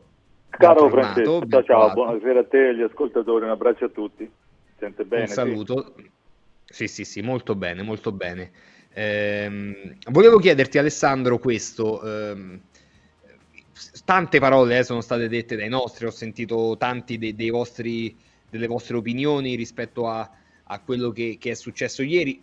Vorrei anche una tua eh, su, su, tutto quello che è successo a Megnan, se secondo te dalle parole sempre ovviamente di, di prammatica, no? di, di circostanza che devono essere dette dalla FIFA, dalle istituzioni, dall'Udinese, dal, da, da, tutte le altre squadre, poi finalmente anche in questo caso, come è già successo in altri, si passerà ai fatti, cioè all'individuazione di, delle persone che si sono macchiate di questo brutto gesto senza penalizzare gli altri. E allora, innanzitutto la prima cosa che mi viene in mente, Francesco, è che però ogni volta deve essere uno dei protagonisti a scatenare il caso ed il problema, perché io non so se Megnan non avesse fatto questa uscita, diciamo così, eh, pubblica e così forte, eh, se, se, si sarebbe acceso un, un caso eh, altrettanto importante come poi è stato, perché io ricordo appunto eh, Zoro eh, andò via, da, prese il pallone e se ne andò. Messina Inter 2005, Messi, sì. Bravissimo, Messina Inter 2005, ricordo un caso in cui credo Lukaku pure a un certo punto si è fermato e ha detto ora basta, eh, Magnan ha dovuto prendere la, la, porta degli spogliatoi e andarsene.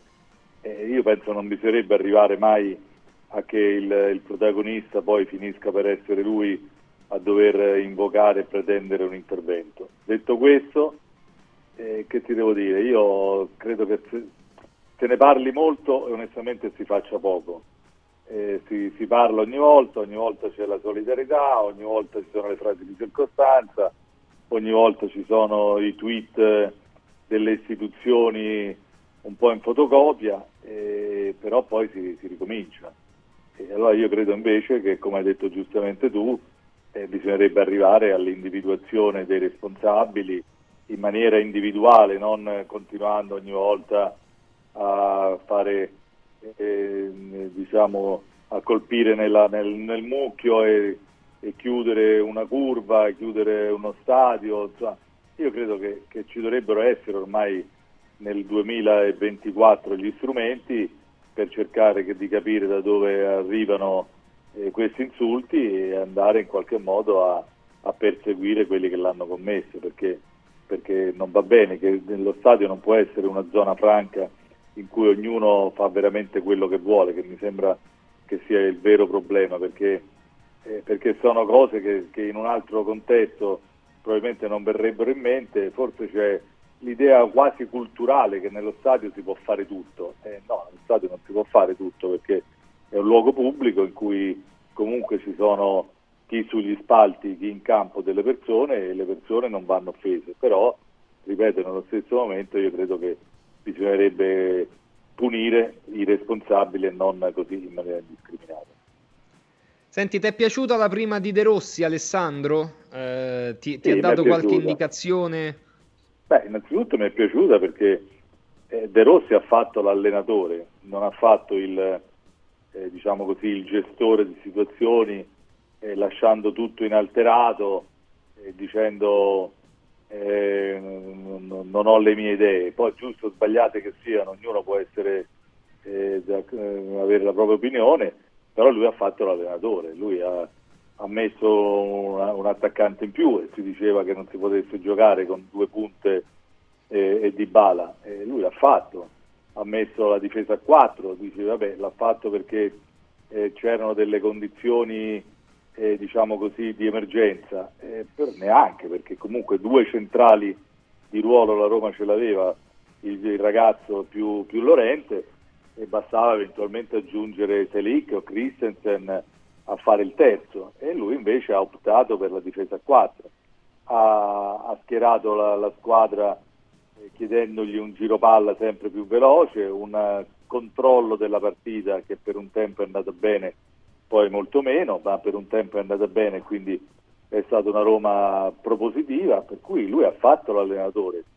E adesso bisognerà capire però cioè, ecco, io vedo che noto eh, non da parte dei tifosi, che per carità per me i tifosi sono eh, non solo la parte migliore del mondo del calcio, ma non è che lo dico per retorica o per populismo, l'ho sempre pensato e penso che, che in qualche modo andrebbero difesi di più, anche e soprattutto quelli da stadio andrebbero garantiti da un punto di vista economico, cosa che non viene fatto. Però noto da altre parti che, eh, che a De Rossi, sì, da una parte c'è questo grande affetto, c'è questo eh, grande senso di, di, di riconoscenza apparente, però poi vedo che a questo punto si ricordano le assenze del Verona, eh, che in fondo eh, questo non è successo poco o niente. Io ricordo che fino a lunedì scorso, quando non c'erano sentore, eh, sentivo parlare della vittoria eventuale contro il Verona in questa situazione quasi di una, eh, di una mezza impresa che avrebbe dovuto, dovuto fare la Roma.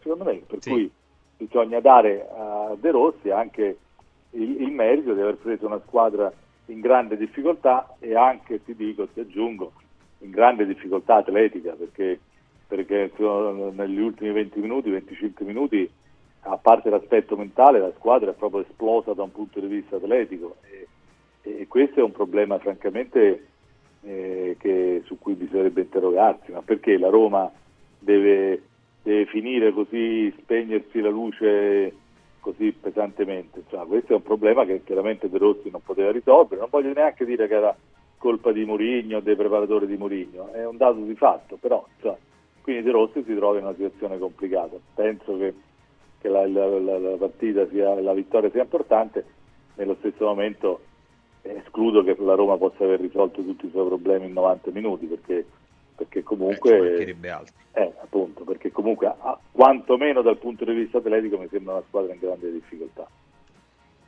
E, ehm, quali sono state, Alessandro, prima di, di passare a, a, un altro tema che volevo affrontare con te, le, le, prime grandi differenze che hai notato tra l'approccio di De Rossi e l'approccio di Murigno? E ti chiedo se le differenze che hai notato te le aspetti proprio nel prosieguo della stagione oppure se sono diciamo, delle differenze dettate dal fatto che fosse la prima partita? No, no, la prima è evidente, insomma, cioè, eh, si può giocare non cercando sempre soltanto la sponda di, di Lukaku spalle alla porta. Eh, eh, io sto rivedendo, penso in questo momento proprio ho le immagini da zona che mi ripassano davanti, dopo sette minuti eh, Lukaku tira in porta eh, guardando in faccia la porta, insomma e questo mi sembra il primo grande cambiamento. Ripeto, io non voglio entrare più nel merito anche perché sennò eh, bisogna uscire da questo stucchevole dibattito. Eh, Murigno non faceva giocare oppure adesso però vedrete che anche senza Murigno le cose non sono cambiate, insomma io penso che c'è, c'è la Roma che, che, deve essere l'argomento. E, e, però ti dico che appunto la prima grande novità tec- tattica sto vedendo ancora l'immagine, il diciottesimo minuto, eh, Lukaku guarda la porta eh, in, in, faccia e fa gol. Dopo, dopo, 18 minuti già per due volte era andato al tiro, una volta tra l'altro facendo gol. Mentre con la, con la squadra di Mourinho si privilegiava, ripeto, senza farne una, una colpa a un processo, Lukaku spalle alla porta che difendeva il pallone e faceva salire la squadra. Questa invece è una squadra che che ha scelto per vocazione di, di giocare più palla a terra e più cercando, cercando, la profondità e non il lancio lungo. E, e, ripeto, è andata bene per 45 minuti, poi molto meno. E io penso che sia una strada su cui si possa, si possa andare avanti, fermo restando che io continuo a pensare che per la Roma sia molto complicato arrivare in zona Champions perché davanti ci stanno tante squadre e la Roma sta nella scomoda posizione che non può sbagliare mai a questo punto, ne ha fatti tanti di errori per 20 partite, adesso sta in una situazione che avendo 5 punti di svantaggio da una squadra, 4 da altre due, eh, se sbagli una partita, se, se vai a 7 o 8 è finita e questo francamente è una situazione molto molto scomoda. Assolutamente. Che si deve riportare Sandro la Lazio da questa sconfitta contro l'Inter? Che cosa deve deve capire che cosa deve insegnare questa sconfitta eh, che ha fatto dire a Sarri però praticamente le stesse cose di quando la Lazio affronta e perde i confronti diretti con le big, quindi la cilindrata mentale, l'approccio, le differenze eh, di qualità sia fisica che tecnica. Cioè non mi è sembrato, non, non non mi è sembrato ci sia o ci fosse differenza tra la comunicazione del mister dopo alcune partite è quella che c'è stata con l'Inter. Perché lui dice effettivamente puoi perdere 3-0 con l'Inter, non in questo modo con la partita che è durata neanche 3 minuti. Guarda, Sarri ha un difetto, questo, eh, dice quello che pensa, eh, a volte eh, ehm, questo viene considerato un, limite, lui, e forse a volte sbaglia anche a dire quello che pensa, cioè non è né, né, né diplomatico né a volte si cala nel ruolo dell'allenatore, lui dice sempre eh, quello che pensa, ripeto, a volte magari qualcuno può pensare che, che, nel suo ruolo non lo deve dire o forse farebbe meglio dire altro. Eh, però, però, ha ragione, cioè, con, con, l'Inter si può perdere eh, e lui l'aveva detto alla vigilia, fa, io sono impazzito, sento, sento, quelli che dicono ah ma lui ha detto che, che prima della partita che, che, con l'Inter o con l'Atletico Madrid eh, la squadra è sfavorita facendo così eh, finisce ancora di più per, per, ehm, per finire per dare degli, un ulteriore svantaggio alla squadra, ma se fosse così facile dire eh, ah, andiamo a vincere, ah, lo direbbe pure contro il Bayern Monaco, ah, ce la giochiamo alla pari col Bayern Monaco, cioè non è, eh, quindi io penso che lui dica delle cose giuste, a volte fa male a dirle, in questo caso ha fatto benissimo, che con l'Inter, e credo che sia anche una responsabilità sua, però lui non si può esimere da questo, si può perdere, ma non si può perdere in quella maniera senza scendere in campo. Io credo che la, la Lazio abbia un po' eh, da una parte mollato dal punto di vista della tensione, e dall'altra parte eh, si sia un po' sentita ancora, abbia avuto un po' di leziosità sentendosi eh, meglio di quello che era perché veniva da 4-5 risultati eh, positivi, ma la Lazio è una squadra di, di buoni, in qualche caso ottimi calciatori, che però un po' come tutte le squadre, ma la Lazio in particolare perché è una squadra molto tecnica e per niente fisica, per niente atletica, e ha bisogno di essere molto concentrata e molto, molto attenta perché, perché, se sbaglia qualcosa se va giù un po' di testa non la recuperi più fisicamente. E la Lazio ha ogni tanto questi blackout perché è una squadra che, che se giochi con eh, Felipe Anderson, Pedro, eh, Isaacsen, eh, poi entra Luis Alberto cioè, e Rovè, tutti i giocatori comunque bravi, se vanno giù un po' di attenzione poi la partita ti, ti, ti si mette male. La Lazio questo errore l'ha, l'ha fatto stavolta, l'ha fatto anche in passato, per cui con l'Inter è vero che si può perdere, però bisogna sempre perdere in una maniera un po' più dignitosa di quello che ha fatto la Lazio.